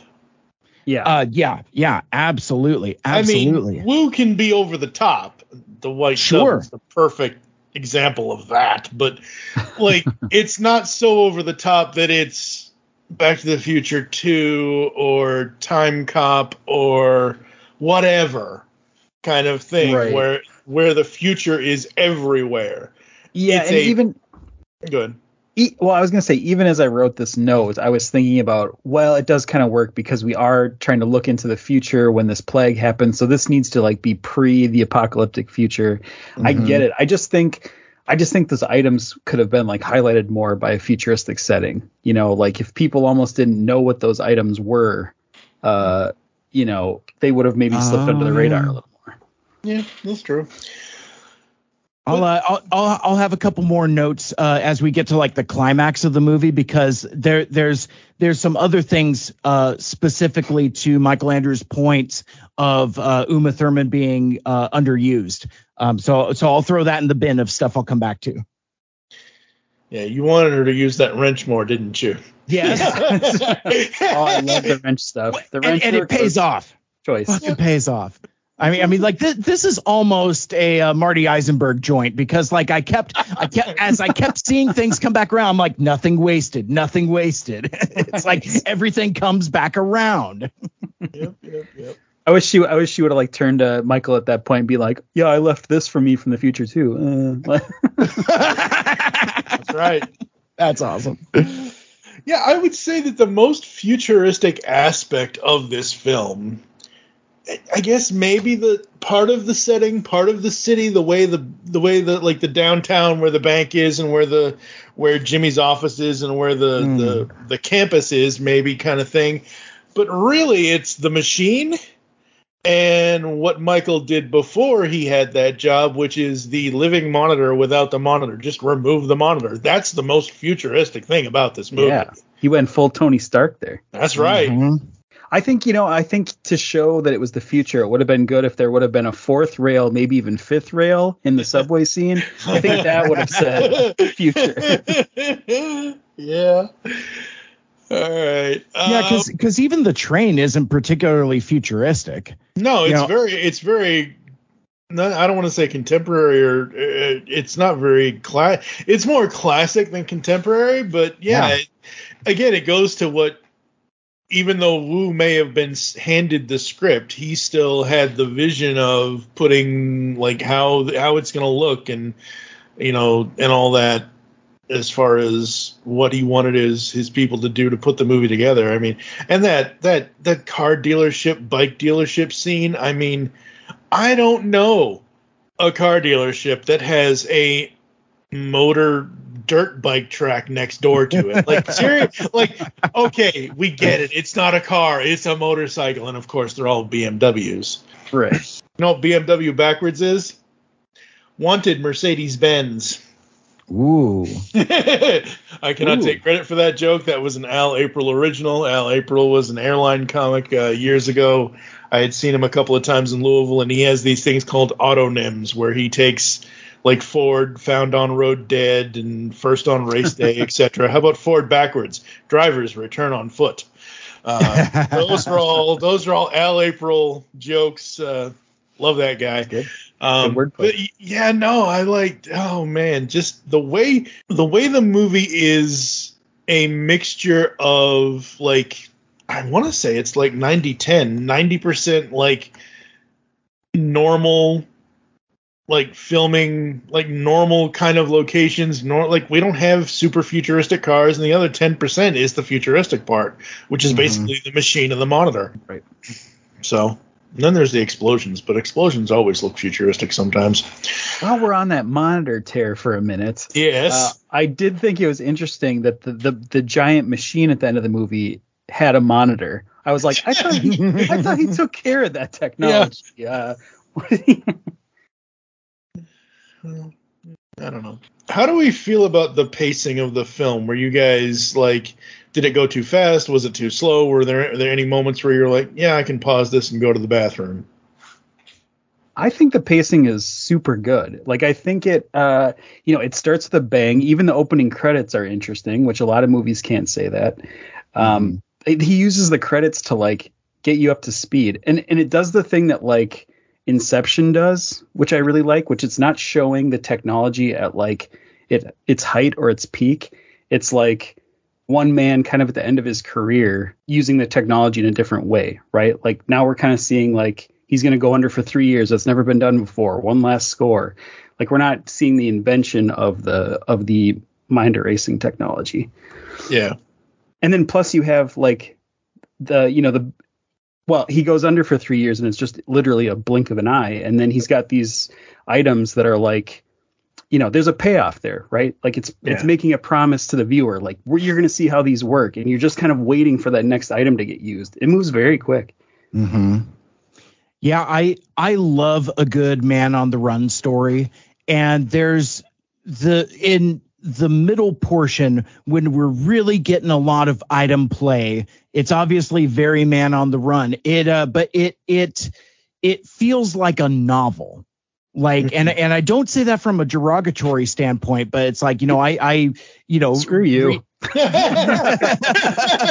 well, and and and that might get into my my thesis on what makes a Michael Andrews movie because I think I think kind of like Man on the Run, thinking on his feet, being inventive is a is a Michael Andrews trope that uh, Hmm. that that I think kind of kind of resonates in, uh, in in some of these things. The you know the the industrialness of it, you know, kind of you know uh, being clever in a, in a sense. I think like I think I I would submit that you have a strong appetite for clever and industrious and you and I don't know. I I just I think you're onto something here. Yeah. no, you Well, might be I- nailing it. I, I, I may have read some of your stuff. I, I don't know. I, I may I, I may do a podcast with you. I don't know. I, I just like or, or maybe maybe I just watched the Italian job recently and that just Yeah. kind of like unlocked a lot of stuff. It really did. It kind of gave me like a lot of insight into Michael Andrews. I don't know why. I just I just never thought of my uh, movie playlist uh, kind of or favorite movies as like a like a Rorschach test for me, right? Like now I'm Mhm. like I've been exposing myself by talking about all these movies that I love. but yeah, like I mean, I, I think I think the pacing works for the most part.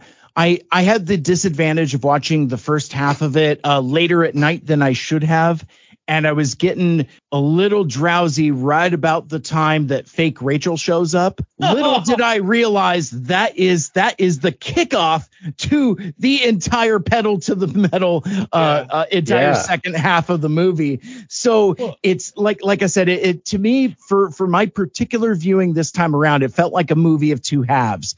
Like it was uh it, it was like a, a little um a little sluggish for me uh this time around a little bit of a slog in spots like i don't i don't know if i was just like because i was ahead of the characters but i'm like all right fine. Yeah just just just use the damn thing already. But i think i think i think that is more just indicative of my, of my own personal uh viewing experience than than of uh of the movie itself. But recontextualizing it on the whole I think it works really well because you know it it builds to a crescendo and then it um it delivers. It blows And- it up is what it does. Uh, it it blows that does. crescendo all the way out the damn window. it, it certainly does. But I mean, they they don't make movies like this anymore. Like it. No, they don't. Even ironically enough, this being 2003, this does feel like a relic of a different time. Almost like you know us in 2003 watching a movie from like the early 80s. Yeah. Or uh, yeah, yeah, that that yeah, whatever, 20 years, but like from like 1983, those those movies are of a type and have a certain pace and cadence. And like you know we were all talking so much about like opening title sequences and how how refreshing that was. It was like yeah let's just strap ourselves in and ease into this movie. And i think um a great lot of that can be dropped at the marvel machine's feet you know it's just like they they they've created the template and have so thoroughly um permeated American filmmaking to where now movies don't even start with title cards and everything has a goddamn stinger at the end. um, truly. And I mean, I, I like those Marvel movies just fine, but it, it's it's fascinating. And and I I got to the end of the the movie, and I kid you guys not, because like I Disney's has like conditioned me, like the training. Like I actually fast forwarded through the credits, To and I do not know why. I Yeah, do not know why. Because you wanted There's to see if there. there was going to be a yeah you because that, that that's the condition nowadays after well oh geez what is it 15 years of Marvel uh you know and all the continuity and everything. Look look I love the Marvel Cinematic Universe. I love the whole idea of universes but I've said this I've been saying this for two and a half to three years now. I miss the enjoyment of having beginning, middle, and end, a full film, one film stories. Films like this, like one of the questions in how the film held up, it's mainly if usually if a film has a sequel, are you itching to watch the next film now? This doesn't have a next film. You can just rewatch this and enjoy it all over again. And that's what I miss with the whole everything has to be a multiverse or a this verse or a that verse and Mhm. whatever. And one of the reasons why I am gravitating more towards the like I mentioned earlier with the protege or gunpowder like gunpowder milkshake kind of sets up there could have been a sequel Mhm. but i'm glad there wasn't one kind of thing uh, the adam project which is another netflix thing uh, with ryan reynolds uh, that is a beginning middle and end kind of film you know so that that's what i miss and i think hollywood is is probably gonna have to start going back that way because some people are just getting burnt out on these cinematic universes, whichever cinematic universe it is. I'm not picking one or the other or anything Mhm. like that. But yeah. Yeah. Mike, Mike Cyber waiting for Doc Brown to show up at the very end of the credits. Uh, we got a lot to talk about, kid. Uh-huh. Yeah, exactly. Well, I solved for it though. So it's like, so you get through the credits and it's like, uh, they still have the envelope. You know, they went through it early. Oh, there's nothing left in the envelope. Um, picks up the envelope. It's like, wait a second, gives it another shake. Playing card drops out of it. Ben Affleck picks it up, flips it over. It's a goddamn Joker card. yeah. I'll look into it. Yeah, I'll look into it. That's right. Cut to black. He's got gravel in his voice, don't you know? He keeps chewing on that gravel. Yeah. so much gravel in this movie. That's where it comes Right. from. That's right. Uh, being kicked up by the BMW motorbike Mhm. wheels. For real. Right. In that very Uh, futuristic junkyard that they drive through. Yes. Right. Uh, anything else we want to mention before we get into the alternate ending that Mr. Seibert found? Oh, I, I got tons of stuff. So I, I will cede my time to the senator from Naboo. Um, because like, yeah, I've, I've got a couple other things from the special features. Um, I, I would like to share, but I guess before I, I, I pass the talking stick, uh, over to my, my two furious compatriot, you, you had mentioned it. And one of, uh, one of the, the bullet points in your, in your, uh, discussion was a favorite special effect, and you had already mentioned it, but I couldn't get out of here and yield my time without talking about how cool the bike slide was.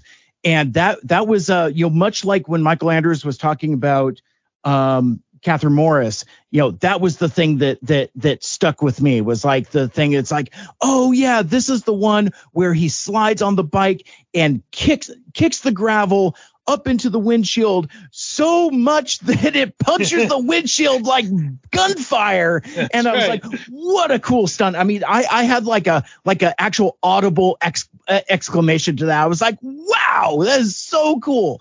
And it was just one of those things where it's like I had uh I had forgotten about that stunt. And I had forgotten so much about th- this movie but like again once I had like that sensory memory unlocked like again like those synapses just fired and like suddenly you know I'm I am like uh, you know 22 years old and it's 2003 all over again. I'm just like wow. I mean cuz yeah I I that that is a really cool stunt.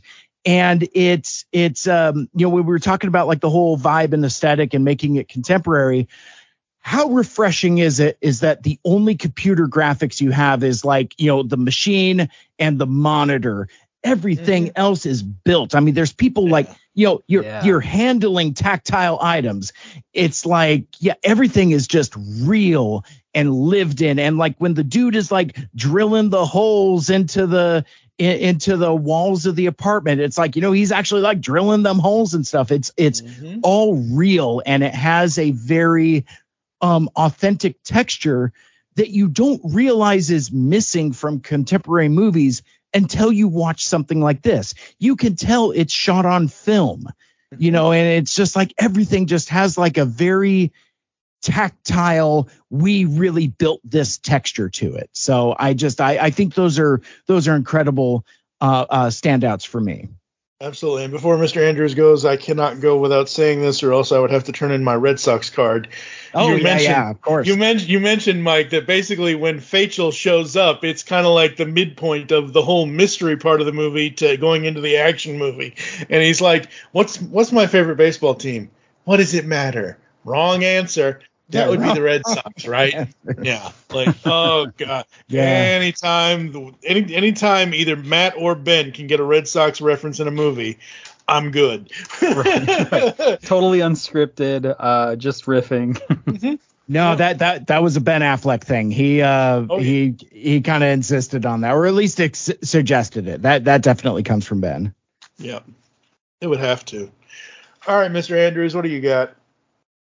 Ooh, well, let's see. Uh, yeah, I mean, kind of talked about everything. I guess I so special effect wise, uh, the slow motion, I really liked it back in the day, but it might have been a little cliche then. It's really cliche now, but there was a lot of it, and I love that John Woo's just doing what he loves. Like that slow motion thing is like. So this whole movie is just a culmination of weird events, right? Because like Mhm.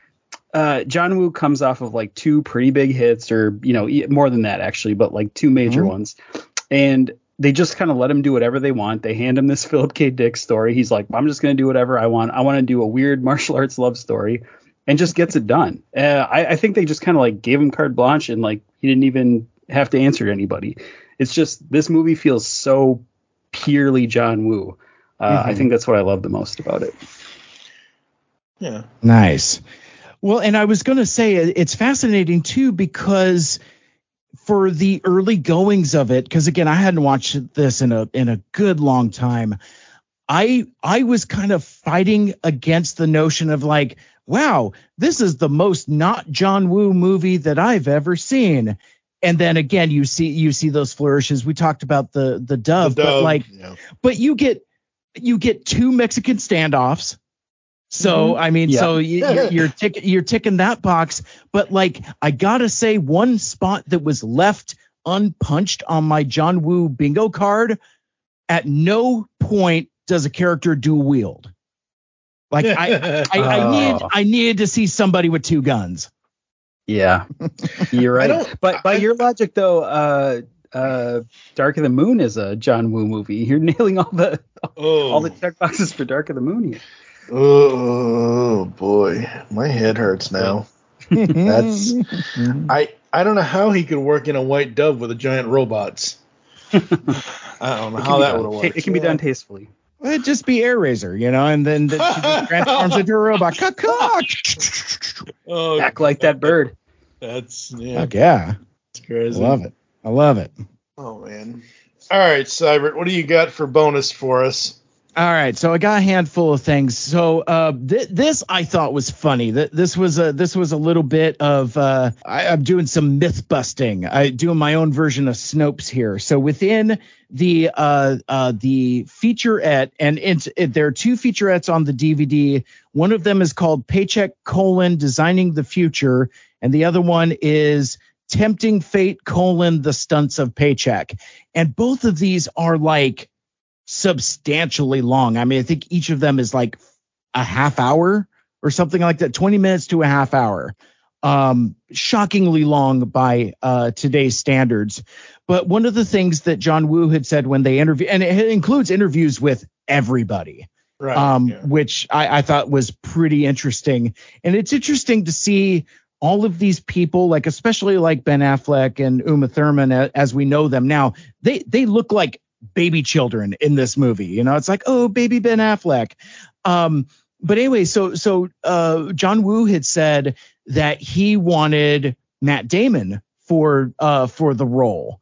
Um, but as as he says through a translator, he wasn't available to a scheduling conflict. So uh, Matt Damon then recommended his best good friend Ben Affleck for the role. So that's what was said in the in the featurette. Turns out uh, Matt Damon actually turned down the role, not being interested in wanting to do another amnesia movie. Because Ah. what's another movie that came out in in the year of our Lord 2003? yeah. So I thought it was funny. It's like so so they're they're they're John Woo's uh, treading in fake news. I mean, it's like where's that uh wh- where's that content warning on there? Um, I was hoping uh, you were going to say something like Jimmy Kimmel was a producer and go into that long joke. oh God. oh my goodness. Um, with regards to like the the kind of the vibe and aesthetic, you know, you notice how Ben Affleck looks like early in the movie, like you know when when he's at the height of his cynicism and and his uh, full paycheckness. His name is just paycheck at that point. Um, John Woo grew to like Ben Affleck, like you know they they hit it off, but he liked his look and he he called him uh, kind of a uh, Cary Grant kind of old timey Hollywood look, and like especially like with the way that his hair is slicked and like the the the suits that he's wearing. And it kind of goes on from there where where Woo talks about that his approach to this movie was to do kind of like a throwback, kind of like an old school Alfred Hitchcock mystery thriller. Like again, the sci-fi element didn't really appeal to him, but he uh, um, he liked the idea of doing a Hitchcock style thriller. And then uh, Ben Affleck mentions that he was a f- huge fan of North by Northwest, and that I mean if anybody's familiar with that movie, you could Yeah. definitely feel the influence here because it's it's literally Cary Grant with slicked hair and a and a and a Yep. dapper suit as as you know arguably the original Man on the Run. You know, North by Northwest is like one of the you know kind of like foundational for the Man on the Run genre. So like I I I, I thought I thought it was interesting to discover that that that connectivity uh, between uh, Paycheck and Hitchcock and North by Northwest. Um, so so that was that was kind of the the main stuff that I found from that one uh, featurette. Uh, before I get into the alternate ending, though, um, one of the things that was talked about in the other featurette, the one about the stunts, is that the um, the climax of the movie was originally meant to be uh, significantly larger. It was uh, it was pared down a lot, presumably for budget reasons, but that's just me presuming. Because again, th- this this is a documentary commissioned by Paramount Pictures, so they're not going to say like, oh well, you know, the studio said we had to like cut it down or whatever. But one of the uh, uh, DPs, one of the director of photography guys, said something that they they ended up only doing about a quarter of what they designed for the for the climax of the movie. Apparently, Uma Thurman was supposed to have significantly more to do. Like um, she uh, she referenced that she did a lot of harness work um, that uh, that that didn't make it into into the movie. Um, I mean, it was stuff that they, you know, like they they rehearsed but never actually filmed for the movie. So there's, it's not like there's deleted scenes of Right. they they just, you know, they they just kind of ran out of money or time or whatever. But apparently, and this was kind of set up earlier, where when we first meet Rachel, she basically has like this weather dominator, Yeah. and you know she's like changing Yeah. the weather and stuff. Apparently, the climax of the movie was uh, to involve far more with the weather because like you see that like you know that that that kind of with with the clouds and all that you know it kind of it kind of sets a foreboding mood for the uh for the climax especially the stuff that that happens out on the catwalk. But apparently what was a one of the things that was originally supposed to happen is there was supposed to be significantly more weather including lightning strikes. Oh, Interesting. so yeah, so so that so that was kind of similar to what we saw in the beginning of the movie where it was where the weather you it's kind of like foreshadowing that never pays off Yeah. in that like Yeah. you could see it's like wow you could you could weaponize the weather you know that kind of thing so Right. instead you kind of see that more manifested in you know kind of like you know the robot arms and uh and things like that so so i i thought that was incredibly interesting and that kind of speaks to what I think in my imagination fits more for kind of a post Kill Bill Uma Thurman, you know, like doing like, you know, harness work and wire work. And then I'm imagining the sequence where she's, you know, you know, like doing the the weather dominator controller thing and like zapping dudes with lightning or something like that. yeah. And and then of course just braining people with a with a big Herkin wrench as well. But um, yeah. but but I thought I thought that that was fascinating that that the um, two things that Michael Andrews had talked about earlier. It's like you know the the the climax kind of feels a little um you know underdesigned and and a little under undercooked and and that you know Uma Thurman's role is kind of especially in that sequence kind of kind of minimized like she's not entirely damsel in distress but she becomes a hostage Yeah. yeah i mean i mean Yeah. I mean, you, you even get like a good old Sumbo wrist grab at one point. So, Right. Right. um, so yeah, it's like so it kind of it kind of passes uh, that test. So I- so I thought that was pretty interesting. I'm um, looking through my notes here. Oh, so uh, one of the other things th- this this I I I wrote it in the same portion of my notes that talked about the alternate ending. I was just like that doesn't have anything to do with it. Uh, one of the things that I found fascinating is uh, that they revealed that the one of the things I liked is that the machine is kind of like weirdly ill defined and like that a lot of the technology is weirdly ill defined. I think that actually I think that actually plays to the movie's strength because like as I've gotten older, I appreciate a uh, a defter touch in not over explaining things. Like, you know, we talked about the Marvel effect earlier, and I think we're in a culture now where everything is so over explained and everything has like a a origin movie and a six episode spin-off TV series that you know like you know there there are no nooks and crannies. So I I like that this um the the nature of the machine other than it can vaguely predict the future and that the user can you know you know kind of kind of touch the touch the the ball and click a couple buttons and and you know see with some kind of clairvoyance something into the future and something about uh some manner of predictability but it's it they don't really tell you how it works which Yeah. which is great Yeah. but one of the things that the that the design team mentioned in that featurette is that they were operating under the head canon for lack of a better term that the machine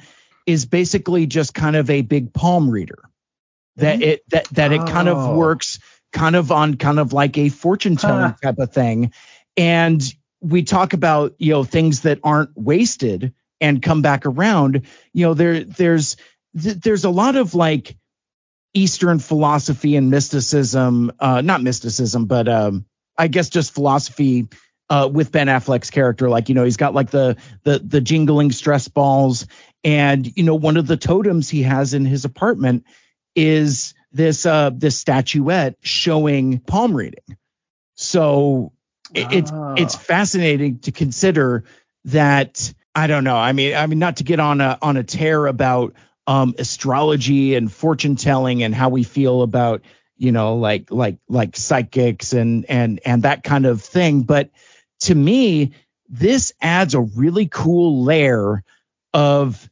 that future might not be so as defined as much as Aaron Eckhart thinks it is. Like, Yeah. you know, Yeah. like so like for example, you you open up a fortune cookie, right? And it from that point it kind of becomes a self-fulfilling prophecy. So it's like if you do something to for lack of a better term change your fate or to make that fate happen, you're self-actualizing to make the the the fortune cookie accurate or to find the truth in that fortune cookie. So I, I Yeah. think I think it's interesting that it's in one of those kinds of things like like to you know not be be less esoteric and philosophy uh, philosophical about it. It's the future could be what you see it to be. Yeah. You know, it's like you know you you interpret your future to match the fortune cookie. You Yeah. you match it to match your horoscope. You know that that kind of Well, thing. I will tell you though, if I could match that fortune cookie and materialize a ninety million dollar lottery ticket right now, that would be the best fucking thing ever. Yeah, no kidding. Um, Uh, Mike, I like that take on it though. Uh, you know, at the very least, it's sort of uh, foreshadowing, right? Mhm. Uh, I mean, just in the in the visual language of the movie, that's something I didn't catch. Uh, Yeah. The little nod to palm reading. Yeah, Um, and you're right. It is very palm reading. It's also very like the machine itself is not AI. It's reading your body. It's reading your hand. It's reading your whatever, and it's Yeah. it's getting data from you. But the first thing I'm thinking of as you're talking about that is like, oh, this is a few years before Person of Interest started in 2000. When did Person of Interest start? 2000? Yeah. And I'm like, ooh, the machine, the the super AI, the super intelligence, but the machine only gives you a number, and then you have to go and figure the shit out. That's the way I like AI, where it's not all like take over the world kind of Mhm. bullshit like we have. Do now. our art for us. Yeah, exactly. Yeah, no. I, I mean, I'm I'm no artist, but I would rather pay an artist to do something for me than have fake GPT things done. Yeah. Yeah. Yep. Yeah, So- I it kind it was kind of going back to to you know, sort of cemented my uh, point I was trying to make about it being like Inception, right? Like in, Mm, the thing that mhm. works in Inception is just like here's a technology, you know, it's the Don Cheadle, like we're here, get over it, kind of uh, thing. I really liked that about it. Yep. Yeah, I, I I love that, and and that is not to say that Aaron Eckhart didn't see his future, because much like when you see your horoscope in the newspaper or you crack a fortune cookie, then then it becomes what you make of it. So then it so if he sees war, then his actions from that point forward become a self fulfilling prophecy. Yeah. Yeah, and I think that was a little You bit of what a I mean? missed opportunity to make him uh you know, he he took kind of a hard right into like hardcore villain. And I think there could have there you know, there's some subtext there of of you know him really believing like he needs to change the world and war's coming, I need to stop it, and Michael Jennings is in my fucking way. You know, I think that could have been maybe a little more uh character development for him. And as you guys are talking, yeah, and as you guys are talking about this, all as I can think is Jennings is Marty and Jimmy is Biff. Mm-hmm. like, yeah, Back to the Future Batman is what this movie is in 2003. Oh God! All right, let's get to this alternate ending I've heard so much about. Yeah, yeah. So so um to kick off from there, let, let's talk about how the movie as we saw it ends. You know, basically, you know, uh evil is is crushed and destroyed and you know the the FBI kind of turns a blind eye, you know, just saying that, you know, Jennings was uh you know, he he didn't make it. Didn't you make know, it. That guy The two detectives fall in love, they make eyes at each other. let me let me They let me put do, this I watch in mean- my this broken watch in my pocket. it's like how you doing? Yeah, exactly. You know, that You kind of you want to get out of here? Yeah. yes. Um, so then we cut to they reunite with Paul Giamatti, who has yet another set of facial hair. Like we've we've gone um, a couple hours now and have and said not a thing about Paul Giamatti's facial hair in this. Like, first of all, and and it's so funny because like so so I I wear a short beard. You know, we're we're all kind of like you know beard adjacent folks. Michael Andrews dabbles, and obviously uh, TFG one Mike is the super beast. I love it. I, I I I have a bit of jealousy for for the for the for the, for the Hagrid aesthetic there. Oh, okay, Um, this is this is all your goddamn fault, Yes. ladies and gentlemen. A half a second of Rob Zombie right now, Super Beast. yeah, I'm the one you wanted. yeah, yeah, I'm super beast.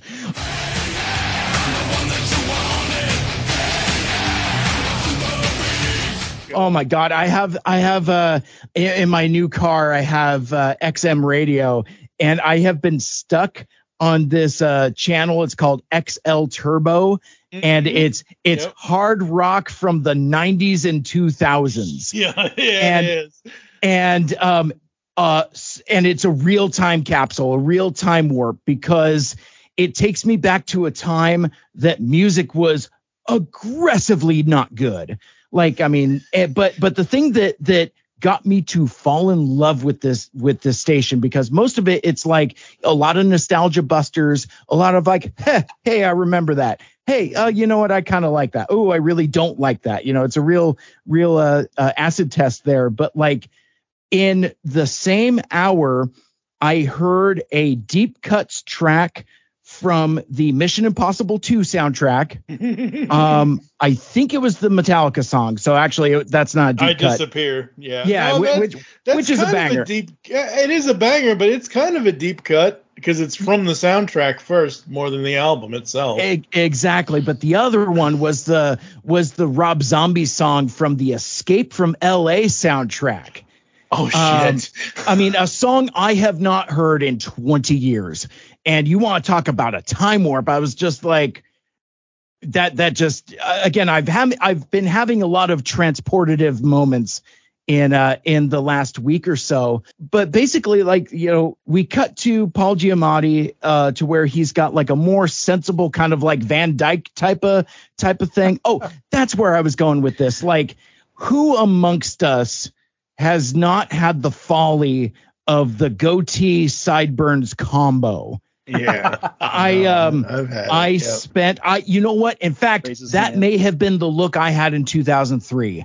And I remember um uh, one of my coworkers who was uh very young and very attractive and she rolls up to me again very nicely and platonically but she's just like she's like nobody has sideburns and a goatee pick one pick one. And and seeing paul giamatti come out with that look it just like it was a shock to the system because it is it is a horrendous look. It is it's upsetting.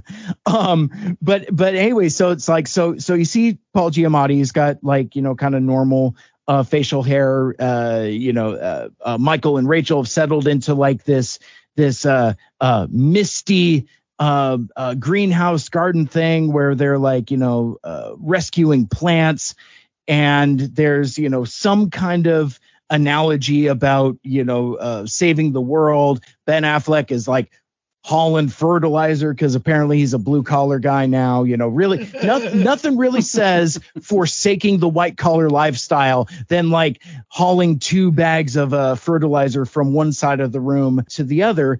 But then like you get this whole sequence with uh, the birds. And it's like, oh man, you really like those birds. That's really a thing.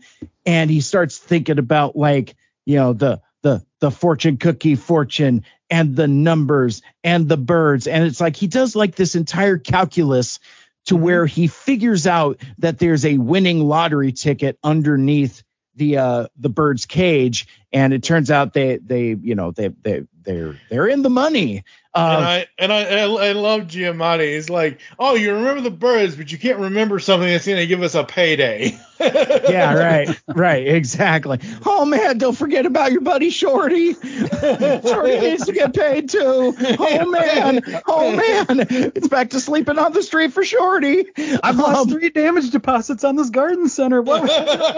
Yeah, exactly. This oh man, this this business is sinking real quick, Ben Affleck. What are we gonna do? Um, so and then of course it's in the you know trying trying to tie back to the beginning. It turns out it's ninety two million dollars, and uh and movie ends. You know, uh, happily ever after. Yep. So in the alternate ending, it's uh it's quite a bit different. Um, there are sim there are similarities, but um, it opens where uh, plants are still involved, but this time the three of them are in a pickup truck together. Paul Giamatti is driving, and um, you know Uma is kind of you know kind of snuggled up next to Ben there, and there's there's a, a flatbed truck full of plants, and Paul Giamatti is giving this this whole speech about you know the the dichotomy between like you know trying to uh change the world.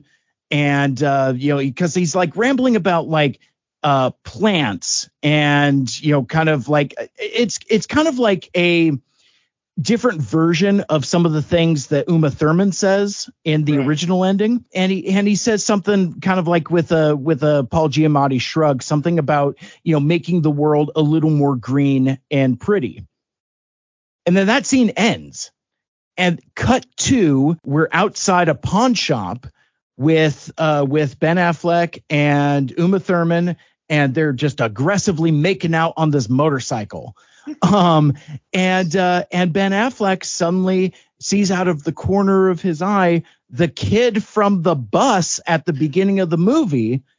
Um and the the kid sees Ben Affleck makes eye contact and the kid runs off Ben Affleck looks into the window, uh, the window shop of this pawn shop, and he sees the ring from the envelope that the kid took on the bus. That, All right. that as we saw, you know, th- there there's earlier in the movie there's a line about like, oh well, you know, I wouldn't have chased the kid off the bus or something like that. But he sees the ring and it goes exactly the way you would predict. Um, he he he sees it, he smiles, he tells Uma Thurman to stay put. I'll be right back. Um, immediately returns, So I don't I don't know what the the legislation situation was here. Killed the shop Um, owner. And and took it. yeah, I- I mean, because it's it's real. Like he's just going back and like snapping necks or something like that. and he comes out with a spring in his step, and he's like, well, you know, and they- they're they're. She says something to the effect of like, um, are are you are you sure you can't remember anything? Um, you know, you still can't remember anything. And he's like, well, you know, I I do remember something I was going to ask you. Cut a fade to black. Okay. Movie's over. There is no I'm lo- perfectly happy with the ending we got then, because that's just fucking lame. but the but the the the like re- the mystery the mystery of where the lottery ticket went Uh-huh. is that or or where it came from it came from nowhere because that alternate or the the end the theatrical cut ending is a reshoot because the facial hair that Paul Giamatti has matches what he has earlier in the movie oh wow. so and and if you if you go back and watch the movie again, Mm-hmm. everybody's got slightly different hair. Uh, but but but Paul Giamatti is the is the one that really really tips it off. This was totally a reshoot. Wow. That's uh-huh. crazy because I remember when movies like when they like I forget which actual movie, but like if a movie says, "Oh, we it's delayed because we have to do reshoots," or whatever, or like in the case of of, Daredevil when they add a scene or they leave a scene in or the, whatever in the case of the mm-hmm. director's cut, it's like, oh. Sometimes I notice the difference. Obviously, in Daredevil, you can't help but notice. It's a whole courtroom scene. How do you miss that? But like some of the reshoots, you don't really notice. And having, yeah, wow, that's that's crazy. Yeah. I still I still like the, the the actual ending we got versus that. I'm like oh, I'm rolling. Yeah, I think we need to see him here. get paid. Like, Yeah, I think we all would have been like, if you would have shown that he knew the numbers but not made money off of it, it's like, what are we doing here? Yeah. and, and and that's the thing about the way the movie ends is that they he said to her, you know, I wouldn't trade our time for the war, or she says to him, or whatever the line like, I wouldn't trade our time for anything, kind of thing. But at the same time, it would be nice if we could also have this cushion for ourselves, and they get that. So we know that Rachel and Michael are going to stay together. We know that Shorty's going to still have all his. Shorty to me in this movie, he reminds me of uh, he reminds me of Wimpy with the hamburgers and Popeye. so basically, Ben Affleck is Popeye, Uma Thurman is Olive Oyl. I don't know how many more references I can make in the last two hours of different things that this movie Yeah. could be. I don't know, man. I kind of want a Paul Giamatti as Wimpy spin-off movie I know, right? because I I That really work. I really could like that casting because Yeah. I mean it's it's a real oh man I I'll gladly pay a hamburger today to I'll pay Yeah. on Tuesday to get a hamburger, Hamburger today. Day, yeah. But it needs to be real, like dark and artsy. We need like a French director. Uh, it needs to be like Joaquin Phoenix Joker. Uh, No! that's what we need. Something like that's the wimpy I want to see. Oh Oh, he, here's here's what you do. Here's what you do. It it's just sideways, but with with the cast of Popeye. and it's hamburgers instead of alcohol. Yeah. Yeah, so like at the end of the movie, Wimpy is is kind of sitting in a nondescript hamburger shack, but he's got like this this glorious, you know, like wagyu premium steak that he, uh, steak burger that he's been hanging on to, and he's just eating it in like this dirt ass diner. You know, he's finally got like that that that premium hamburger that he'd never Arby's. never thought he would get into. Get out of my head, dude. My first thought was fucking Luther Stickell, Ving Rhames, Arby's. We have the meats. oh god. I don't know. I'm picturing sort of a, a Barney's film entry in the Simpsons episode, right? Like that's the wimpy. yes. Oh my God. Yes. Don't cry for me, for I am already dead. Oh. Try for Oh, me man. hamburgers. Uh, poor sad All right. smart Barney. That's right. Poor sad, sad, smart Barney.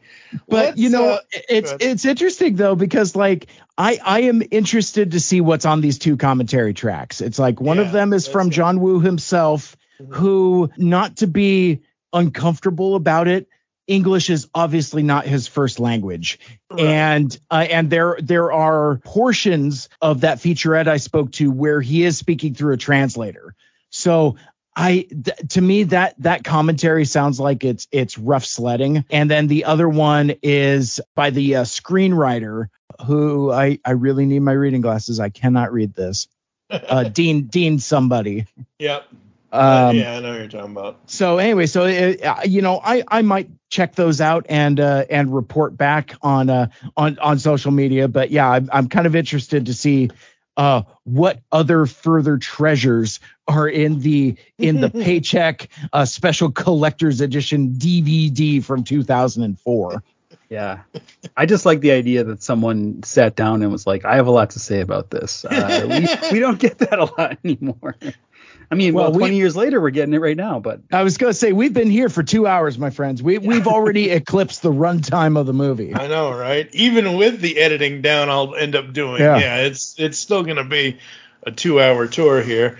Yeah. All right, which, so which 118 Seibert actually. yeah, I was going to say, man. I mean, I, I could go for I two mean, more it, easily. It's on par, and don't you goddamn! Di- I will make you edit this shit. You go, you talk for two more hours. when you, when you say I, it's only been two hours, cut to the Ace Ventura. I'm sorry, it must be cold.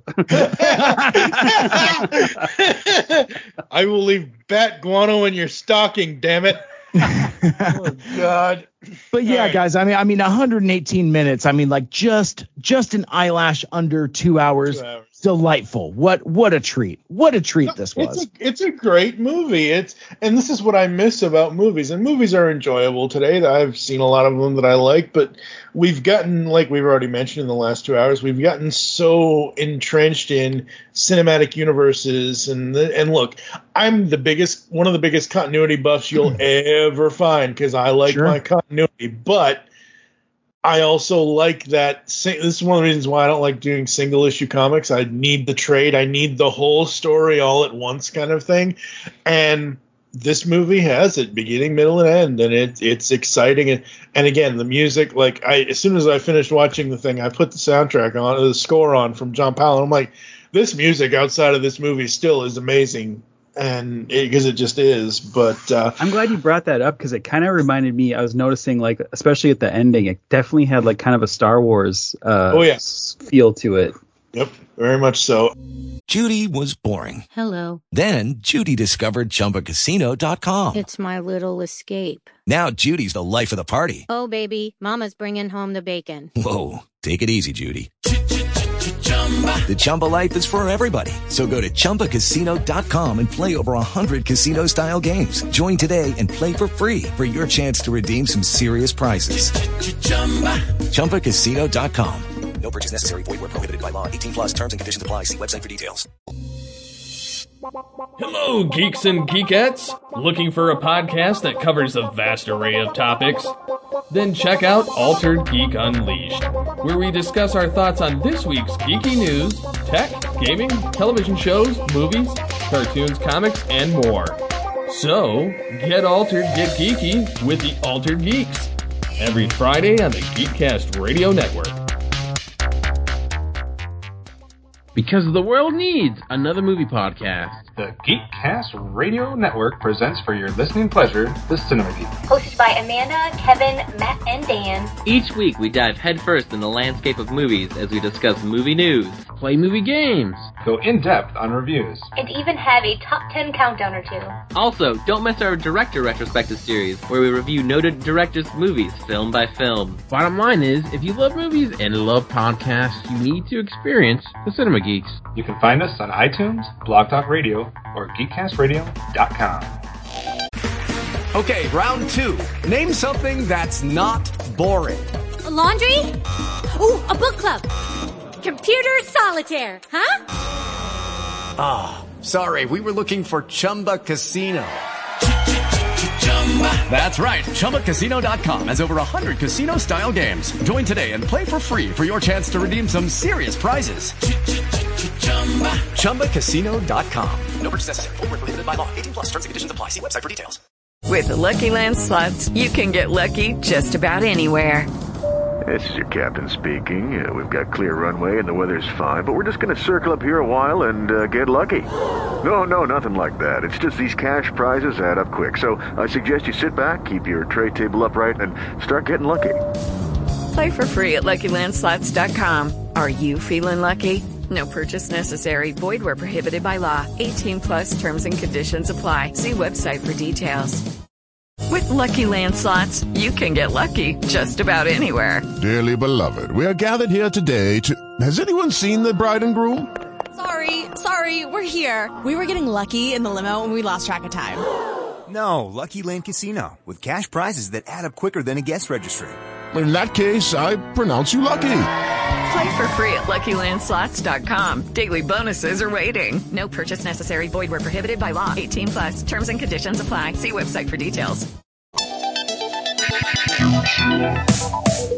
Like science fiction? Of course you do, or you wouldn't be listening to the Geekcast Radio Network. Well, the Marku 42's Universe podcast is an award winning sci fi radio show that's been around for over 10 years. We cover everything from Doctor Who to the MCU to pop culture and everything in between. A new show drops on Tuesday mornings on the GCRN website and all of the major podcast platforms. So listen to the Marku 42's Universe podcast from the universe and beyond. With the Lucky Land slots, you can get lucky just about anywhere. This is your captain speaking. Uh, we've got clear runway and the weather's fine, but we're just going to circle up here a while and uh, get lucky. No, no, nothing like that. It's just these cash prizes add up quick. So I suggest you sit back, keep your tray table upright, and start getting lucky. Play for free at LuckyLandSlots.com. Are you feeling lucky? No purchase necessary. Void where prohibited by law. 18 plus terms and conditions apply. See website for details. Okay, round two. Name something that's not boring. A laundry? Ooh, a book club. Computer solitaire, huh? Ah, oh, sorry, we were looking for Chumba Casino. That's right. ChumbaCasino.com has over 100 casino style games. Join today and play for free for your chance to redeem some serious prizes. ChumbaCasino.com. No purchase necessary. Full prohibited by law. 18 plus terms and conditions apply. See website for details. What's up, folks? My name is Mike, and I am the host of the Mike Seibert Radio Podcast, your favorite Transformers adjacent podcast. And I've got 60 seconds to tell you all about my show. Good thing I've got a catchy theme song to do most of the work for me.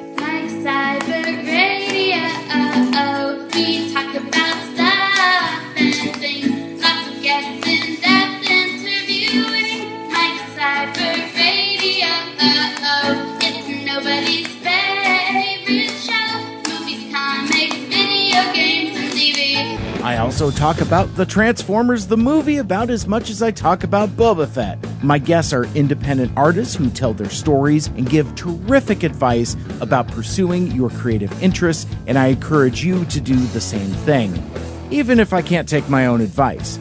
Brevity is not my first best strength, but you can subscribe to Mike Seibert Radio on most podcast apps so you never miss an episode. Make good choices.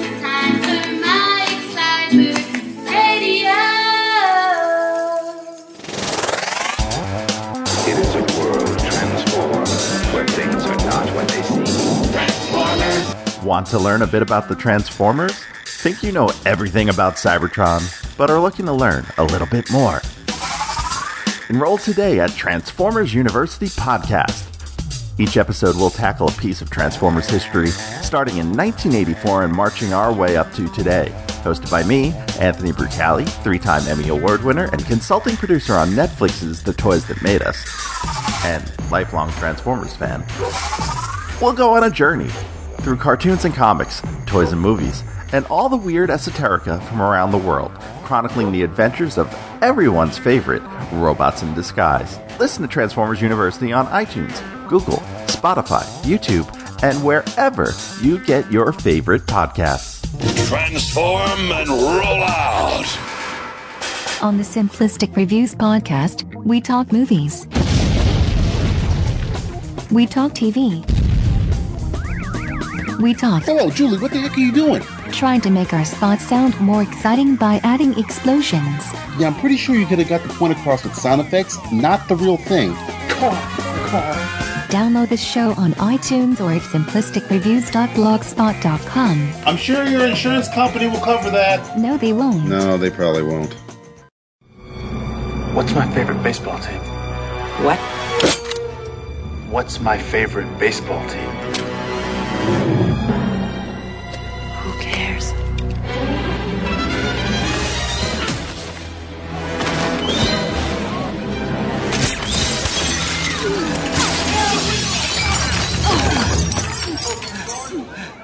That would be the Red Sox? All right, so we have a special segment on this episode of Studio 2009 because Mr. Seibert has to, you know, go that extra mile, that extra extra mile, and on social media he told everybody to say nice things about Paycheck, and I remember what I said. Uh, best reverse engineering movie or best movie about reverse engineering or whatever the hell it was. But yes, you have all these responses from the people, so let the people be heard, sir. I was really surprised by the quantity of responses I got. I got a lot of responses on Twitter. I got a lot of responses on my personal Facebook. Um, Mike, I think you were the only person who commented on the Instagram, so that that tells you about my my reach and influence there. Maybe maybe I just need to uh, start wearing like less clothes or something because it, it just seems like Oh my my ins- God. my Instagram Disagree. is just it, it's just like overrun with just like uh thirsty thoughty posts. It's just like no more thoughts.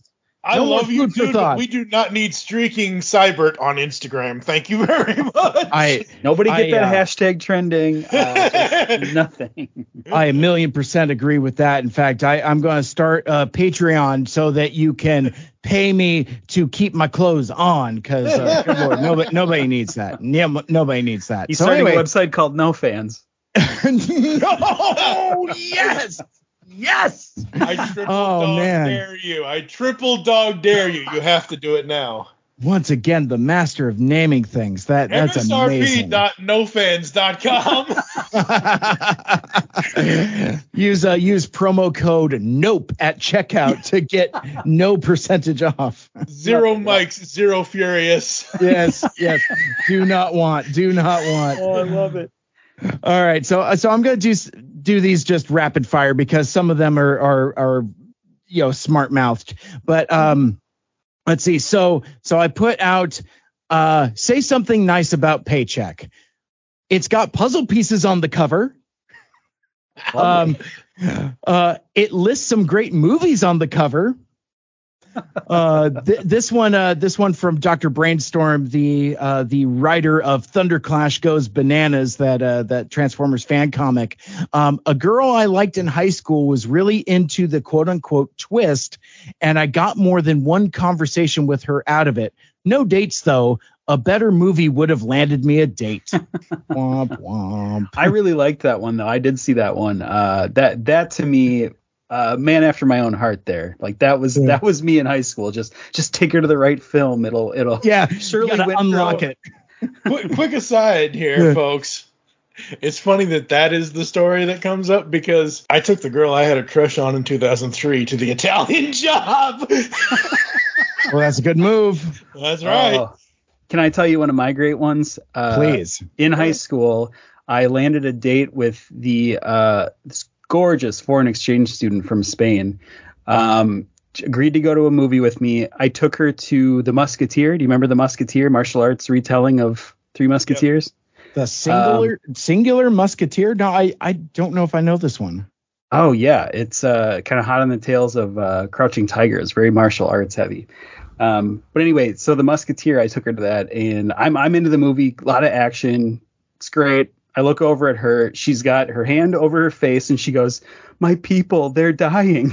Because it's all Spanish people dying in that movie. Oh, Like, no. That was the enemy. No. Droves of Spanish people dying. No second date for you. Nope, zero.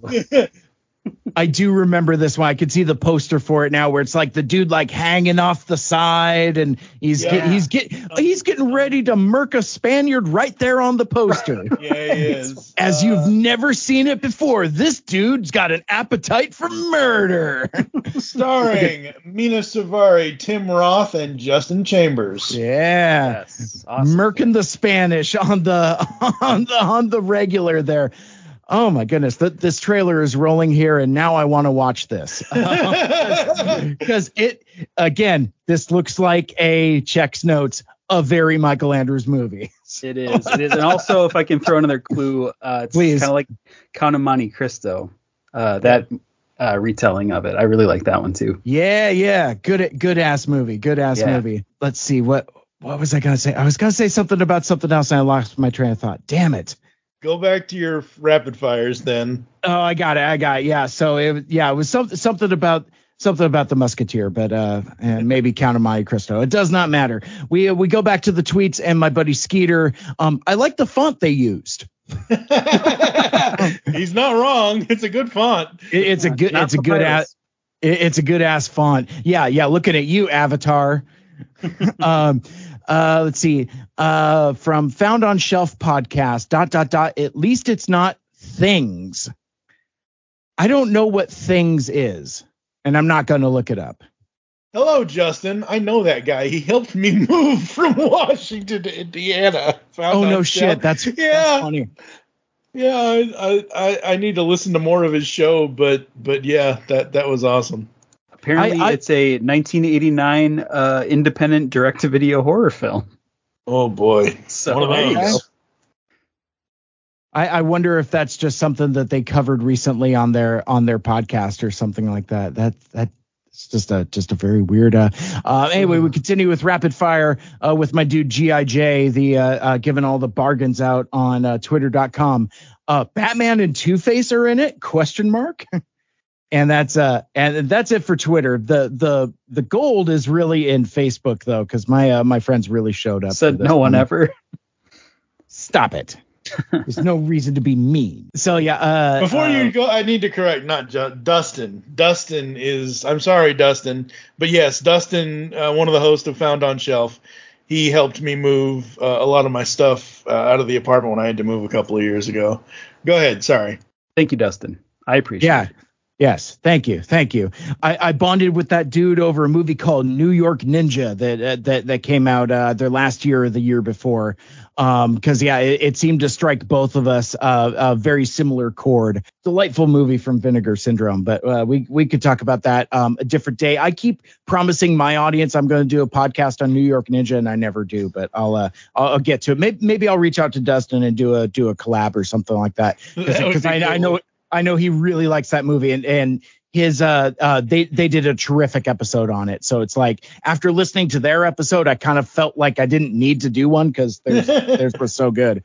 Uh, but anyway, so uh, uh, Steve King writes, um, I like when I get my paycheck? Question mark. it's good.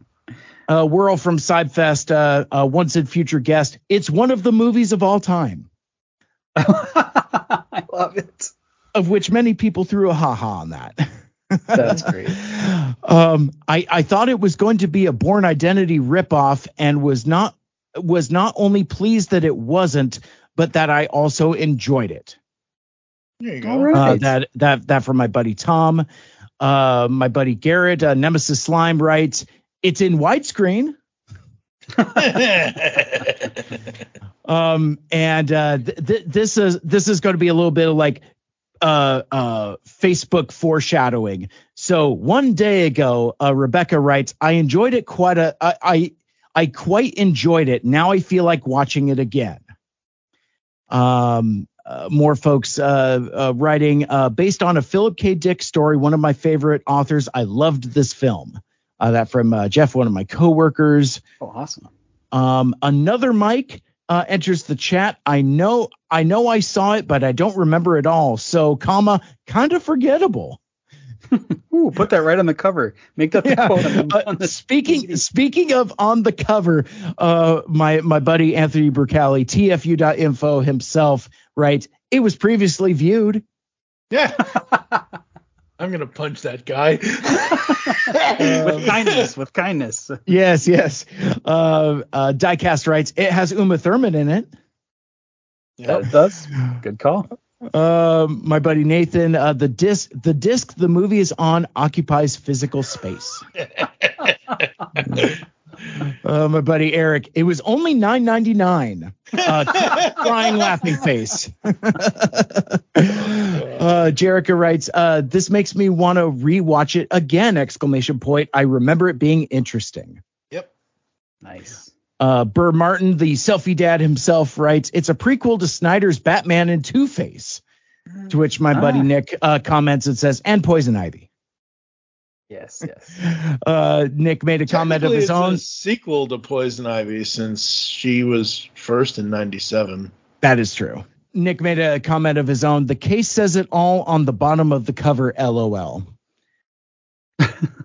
and then and then this, I I think I need some legislative assistance from this Uh-oh. because I I don't I do not understand it. Let's see. So, bu- bu- bu- bu- bu- where is it? Uh, um, Dale writes.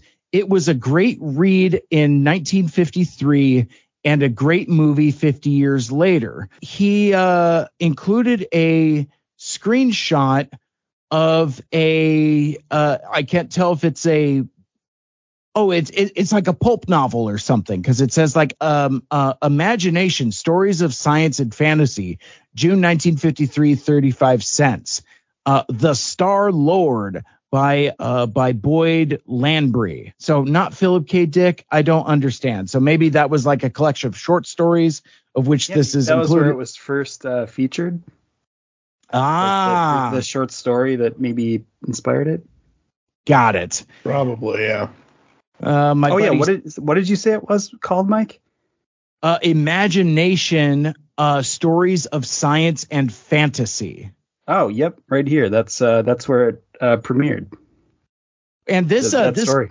this uh this cover is sick because so like I'm uh you know Mike you could uh, feel free and edit this out if uh, you feel the need to but I'm gonna I'm gonna post a uh picture of the cover here in the Skype chat uh, Yeah, so you guys can kind of get. Yeah.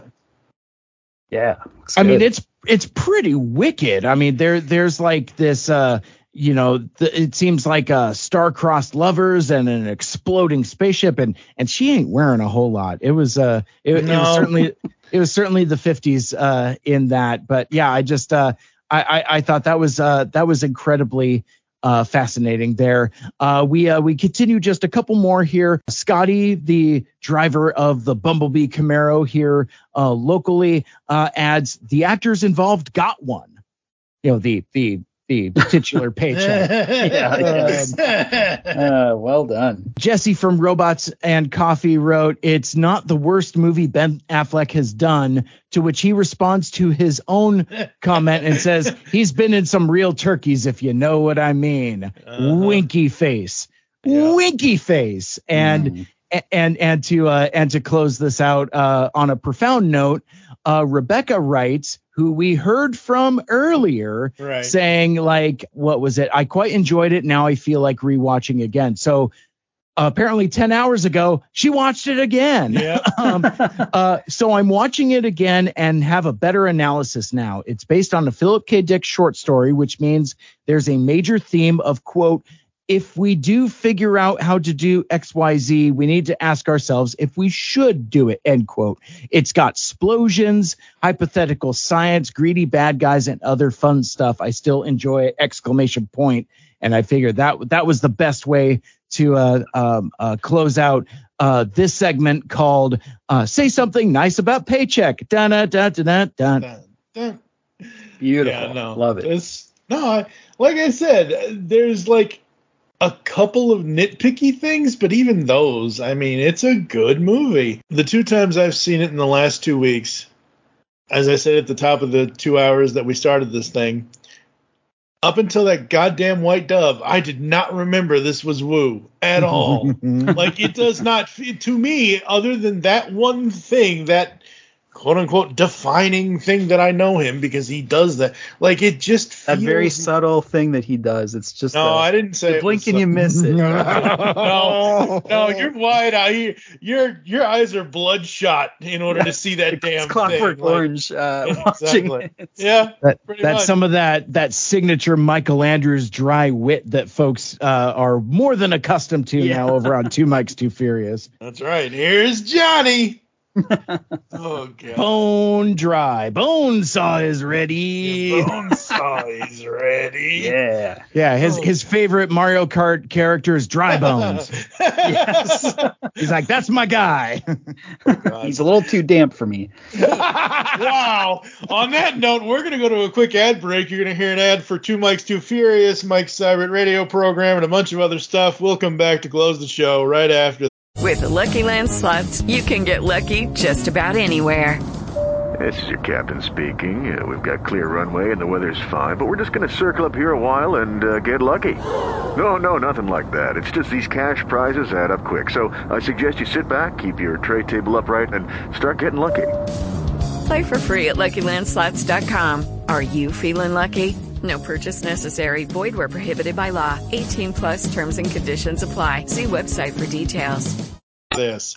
We are Two Mics, Too Furious, a podcast where we watch every episode of Transformers Animated and discuss from two different points of view. I'm Mike Seibert, and I've never watched Transformers Animated before, and guiding me on this journey is author Michael Andrews. Hello. Yes, longtime Transformers animated fan, serial rewatcher. I've seen it plenty of times. So if you've never watched Transformers Animated but always wanted a reason to, now's your chance. Likewise, if you've binged the series several times, it's a great reason to watch through again with us. Because regardless if you're a seasoned vet or a newbie, there's something for every fan because I ask questions. Why is Prowl such a dick?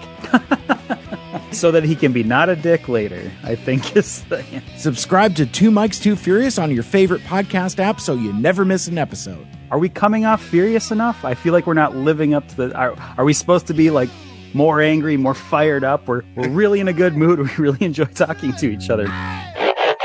Toycast is back. We are talking toys once more here on the Geekcast Radio Network's Toy and Action Figure podcast. From breaking into the display case to our toy topic talk and the brand new Origins in Toy collections, where we get guests to tell us their toy story of how they got into toy collecting. Toycast is the only toy podcast you will ever need. Find us on geekcastradio.com and any podcatching client you choose to use. Now go forth, transform and transcend your toy collecting today while listening to Toycast.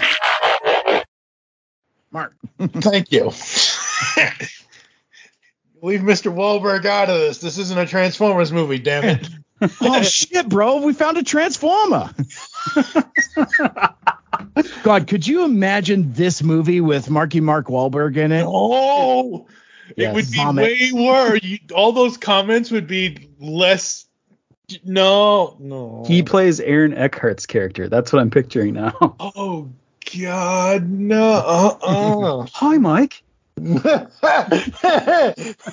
oh shit, bro! I saw the future. How could Sax win again? There's war, Mikey. Yeah. What are we gonna do? oh man, Th- then it's like so the the climax of the movie is just Marky Mark Wahlberg v Ben Affleck, and they just have a fucking Boston off. Yeah, hell yeah. It it's just a Dunkin' Donuts commercial. It's like it's like how can how can we out Boston this? And then suddenly the door swings open, the white doves come out, and then out comes Matt Damon. So, oh Like, God, oh it's- shit! it's funny he's you just say wearing that. like an all white suit, like he's in like an equilibrium or something. the thing I was gonna say was, all right, a, a Boston off. You got you got uh, Affleck and and Wahlberg. Matt Damon is the Mills Lane of Boston. Yes, yes. oh shit! All right. Oh, that's I was gonna say you could just have it end exactly the way The Departed ended if you're gonna put Mark Wahlberg in it. pretty much, yeah. Hi, I'm Dan, and I'm the host of the Rock Nerd Radio Show, which airs live on HudsonRiverRadio.com every Wednesday evening at 8:30 p.m. Eastern Standard Time. It also gets backed up as a podcast, which you can find on your preferred podcasting platform. Every week on my show, I talk about all kinds of pop culture. I talk about music, I talk about movies, TV, comics, collectibles, and so much more. I also feature a guest on my show periodically, which you might enjoy. I have a couple of special segments of my, on my show, one called the cover song of the week and my favorite thing in the world this week. If you think this sounds cool, check it out sometime. I hope you do. We are back here inside Studio 2009. I hope everyone has enjoyed this Christmas extravaganza as we all don't get our paychecks here. uh, uh, Mr. Seibert, Mr. Andrews, Seibert first, then Andrews. Uh, final Oh, thoughts, anything you want to say before I run through the closing? Is Paycheck a Christmas movie? yes, yes, it is. the other one sure as hell isn't. Yeah, no, I I think this this movie is an underrated gem. It's like it's like we we've already talked about so much throughout this episode. There's so many people that just like either haven't heard of it or vaguely remembered much like me. I mean, I think I think of the three of us, I was probably less of a student than you guys were. Like i you know i i, I shared this this wonderfully beautiful romantic story earlier in the show.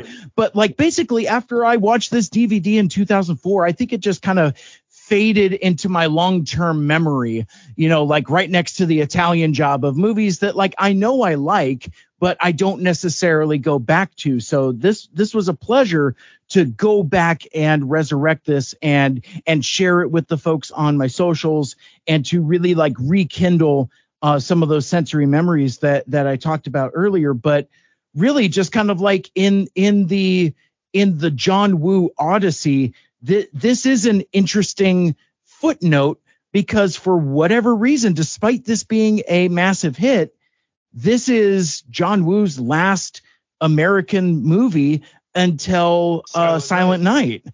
Um. So, and I don't know what the story is there. I don't know what to make of that. Obviously, he went back to Hong Kong to may- maybe he had had enough of the Hollywood system. I don't really know that story, but yeah, th- this is I, I I would classify Paycheck as a hidden gem and kind of a uh, forgotten treasure. Um, one thing I forgot to talk about with uh with regards to when we were talking about the performances, how charming is Ben Affleck in this? Like, you know, there there's like on your bingo cards, you have like the Ben Affleck side smirk smile, and that's that's just magic there. That I that's melt. that that's just gold. And it's like, you know, for all the jokes about who else could have been in this movie, it's it's 2003 era Ben Affleck, you know, post Armageddon, post Daredevil. It it's the right star at the right time for the right role. And yeah, just just seeing that smile flash, even then kind of brings in just kind of like this wave of like 2000 era nostalgia. I'm I'm going to drive home and listen to as much uh, shitty nu metal as as, I can. But yeah, th- this this was a blast, guys. So much fun. Yeah, no, absolutely. And if there were any more days that I so ladies and gentlemen, you're going to get sick of Studio 2009. You're probably sick of this podcast already because at the ta- so part of my goal for the show this year was to celebrate as many anniversaries as I could. We've gotten Armageddon, we've gotten what else came out in 19 uh, Jurassic Park, we've gotten a bunch of other things but like this is like like I said, this is coming out Christmas Day. The final episode of the year is a Star Wars episode. I believe it's is it Solo? I, I forget what Dave and I did, but that's that's on New Year's Eve. Oh, nice. But if I could have gotten one more episode in here, we and we'll probably do it next year in the early parts of the year. But the three of us are definitely going to be doing Italian Job because oh. I Oh. love that fucking movie. Hell yeah. I, I Oh, just watched that two weeks ago. It is a right banger. Well, we can record it next Friday night. Jason, J- Jason Statham with hair, yes, please. I, my friends don't believe me. They're like, that guy never had hair, and I'm like, well, it's it's yeah, yeah, man. I think that's What- your nickname at the office, isn't it, Mike? Uh, Jason Statham with hair. That's what they call you. So, uh, so random question for us before, um, um, obviously Michael Andrews. I, I, you know, we Yeah, got to, we so- got to hear your closing thoughts as well. I don't mean to stomp on I'm you, the but Lindsay like, Buckingham. yeah. but, but, but push me down a, a question that if I don't ask it now, it'll slip from my mind. What is the origin of this episode? Like, I don't even remember the story of how is it that TFG one mics reached out to the two furious mics and says, let's You talk about paycheck. you guys mentioned he mentioned it. I think it was him mentioning it because, like Yeah. you said, you were kind of just you were on the fringe. He Mm-hmm. mentioned it on one of the Two Mikes Two Furious episodes, and the first thing I was like, wait a minute, was it 2003 or 2004? 2003, 2004. I went and I looked it up and I'm like, okay, we're doing the 20th anniversary because it was December 25th, 2003, like I've said multiple times in the last two and a half hours. So yeah, it was basically Mr. Andrews had mentioned it on Two Mikes Too Furious, and I was like, ooh. I don't know if I know anybody else that really loves this movie the way I like if I was to watch this movie on repeat, I probably could. I'm glad I don't, but every once in a while, this is a movie that I will. Yes, I've watched it twice in the last two and a half weeks to make sure I'm prepared for this recording. But before that, I think I watched it like four years ago. It's hmm. just a movie I can go back to a lot of the time because it's just enjoy. It's a, like we've said in the last two hours. It's an enjoyable kind of sci-fi thriller action movie with Back to the Future bits in it. Yeah, I think actually too. It was it was August twentieth. It was airing on Pluto. That's and, right. Uh, I tweeted out "I love paycheck" with the Michael Scott "I love bankruptcy" uh, gif under it. It I just airing- declare. Yes, I declare. Uh, so I was watching it on Pluto, and you know, it's one of those movies when it comes on, it's like, oh, yeah, I got nothing better to do. I'm I'm gonna stick right here and watch this till the end. Yep. Absolutely. All right, Mr. Andrews, give us your final thoughts, sir. Sure, sure. Well, I'll keep mine short and sweet here. Uh, I just think, like I was saying, it's a lot of fun when it's on. I like to watch it. Uh, it's a good thing to pop in. Uh, and I'll say this: it's better than the movie Tenet. That's where I want to leave it at. Thank you for joining us here inside the studio. if you'd like to get in contact with us to leave feedback for the show, there are several ways to do so. Visit the website, geekcastradio.com, where you can listen to and comment on all of our content. Send an email to feedback at geekcastradio.com. You can check us out on any, any of the podcatching clients you choose to use. I personally prefer Spotify, but that's just me. Follow us on X at Geekcast Radio for the network at It's ITS Studio 2009, all one word for the show. I am at TFG1 Mike. Mr. Seibert, your Twitters, please. I know you have like seven of them. Oh sure. Well, actually, and, and like I think I, I, I'm going to try and experiment here with uh, with Michael Andrews. I'm going to put Michael Andrews on the on the spot a little bit. So, um, but but I'll I'll start off. It's like you know we're we're going we're going to do the the the tango. Not not unlike that scene in Mission Impossible 2. I just happen to be the in the Tom Cruise role here, but I'll, I'll kind of start us off. It's like Like so-. Yeah, exactly. So you can uh, you can listen to my podcast, Mike Seibert Radio, uh, pretty much everything wherever you listen to everything else on the Geekcast Radio and all of TFG One Mike's fine podcasts. You know, Apple, Google, Spotify, whatever your preferred podcast platform is. You can connect with me on social medias. I am on Twitter, Facebook, and Instagram, all at Mike Seibert Radio, all one word. The spelling on my last name is S E I B E R T. And I am also a part of another podcast. I'm I'm by myself, I am only furious, but by our by our powers combined, uh, we are two mics too furious. But uh, Yeah. but Michael Andrews, could you please tell folks where they could find two mics too furious and and how they could follow us in all those awesome places? Ooh, you are really putting me on the spot, aren't you? See, see, now, now you get to be Thandiwe Newton in this uh, in this scene with like your flowing red dress and stuff and Yeah, yeah. Uh, yeah, you can find us anywhere you find your podcasts, um, Spotify, Google Play while it lasts, uh, any anywhere you get your Apple. I hear Apple's a good time. Uh, you can find us on Twitter and Instagram at, at Two Mics Two Furious, and you can find me at Michael Andrews on just about everything. Nice. And you can uh, you can also creep the the 2M2F YouTube channel, which while we don't necessarily have a whole lot of videos on there, that seems to be the the hub for for listener feedback and commentary. But that also includes our uh, our recent uh, Michael Andrews slash sorry Sumdac birthday uncro- uncontrollable extravaganza. That was like a five hour live stream we did that I I swear eventually I'm gonna chop down and edit and put up in podcasts. I just I just haven't had time, but that, uh, but but Oh, that, that's that- okay. That was that was that was a ton of fun though. But My yeah, finest so- hour, I think, is the subtitle for that. Your finest hour or your darkest hour? Which one you pick? I can't deal with this if you know what I now. Mean. yeah. Uh, but thanks, buddy. I, I appreciate you jumping in on that. Yeah, thank you. All right. We're also on Facebook, Geekcast Radio Network. You can also check out Studio 2009 podcast over there as well. Join us next time when Dave and I will be closing out the year with 12 months of Star Wars as we discuss Solo, a Star Wars story, as we are going through all of the Star Wars films to this point in chronological story order. Oh boy, I'm not looking forward to Rogue One. So for now, I'm TF2 and Mike with. I'm Mike Seibert. I'm Michael Andrews. You'll hear us back in the studio soon. And make good choices. And eat some pizza. Yeah. Right now, Domino's Pizza is dealing, and you're going to be a winner. Two regular cheese pizzas are $8.88. Pay just a little more for the toppings of your choice, and you've got one great deal. Your pizzas will be hot and fresh from the oven because Domino's Pizza delivers in less than 30 minutes. So discard this joker and be a winner. Get two regular cheese pizzas for $8.88. But don't miss out. This deal ends soon. Call Domino's Pizza now. Yeah. I, I was tossing pizza back uh, about five minutes ago. Well, it is Friday, so it's pizza night. It is pizza night. That's right.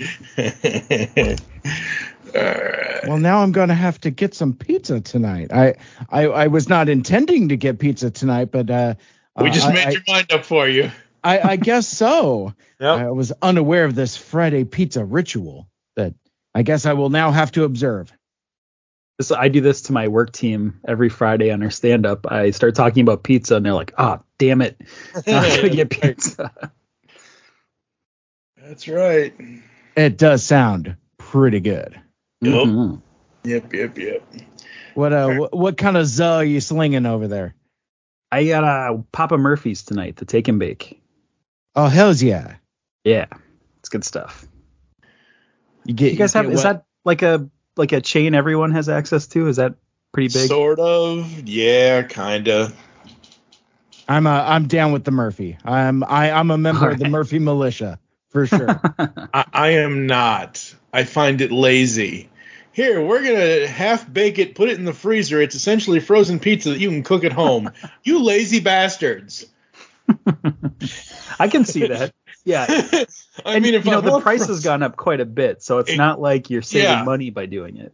No, like I could spend the same amount of money on DiGiorno or Red Baron or whatever. It's all frozen pizza. Yeah, I was gonna say we got two pizzas tonight, and it was like forty bucks, and I was like, oh, Oh, wait, and we had a coupon, and I was like, Oh. wait a oh. second, this is restaurant pricing.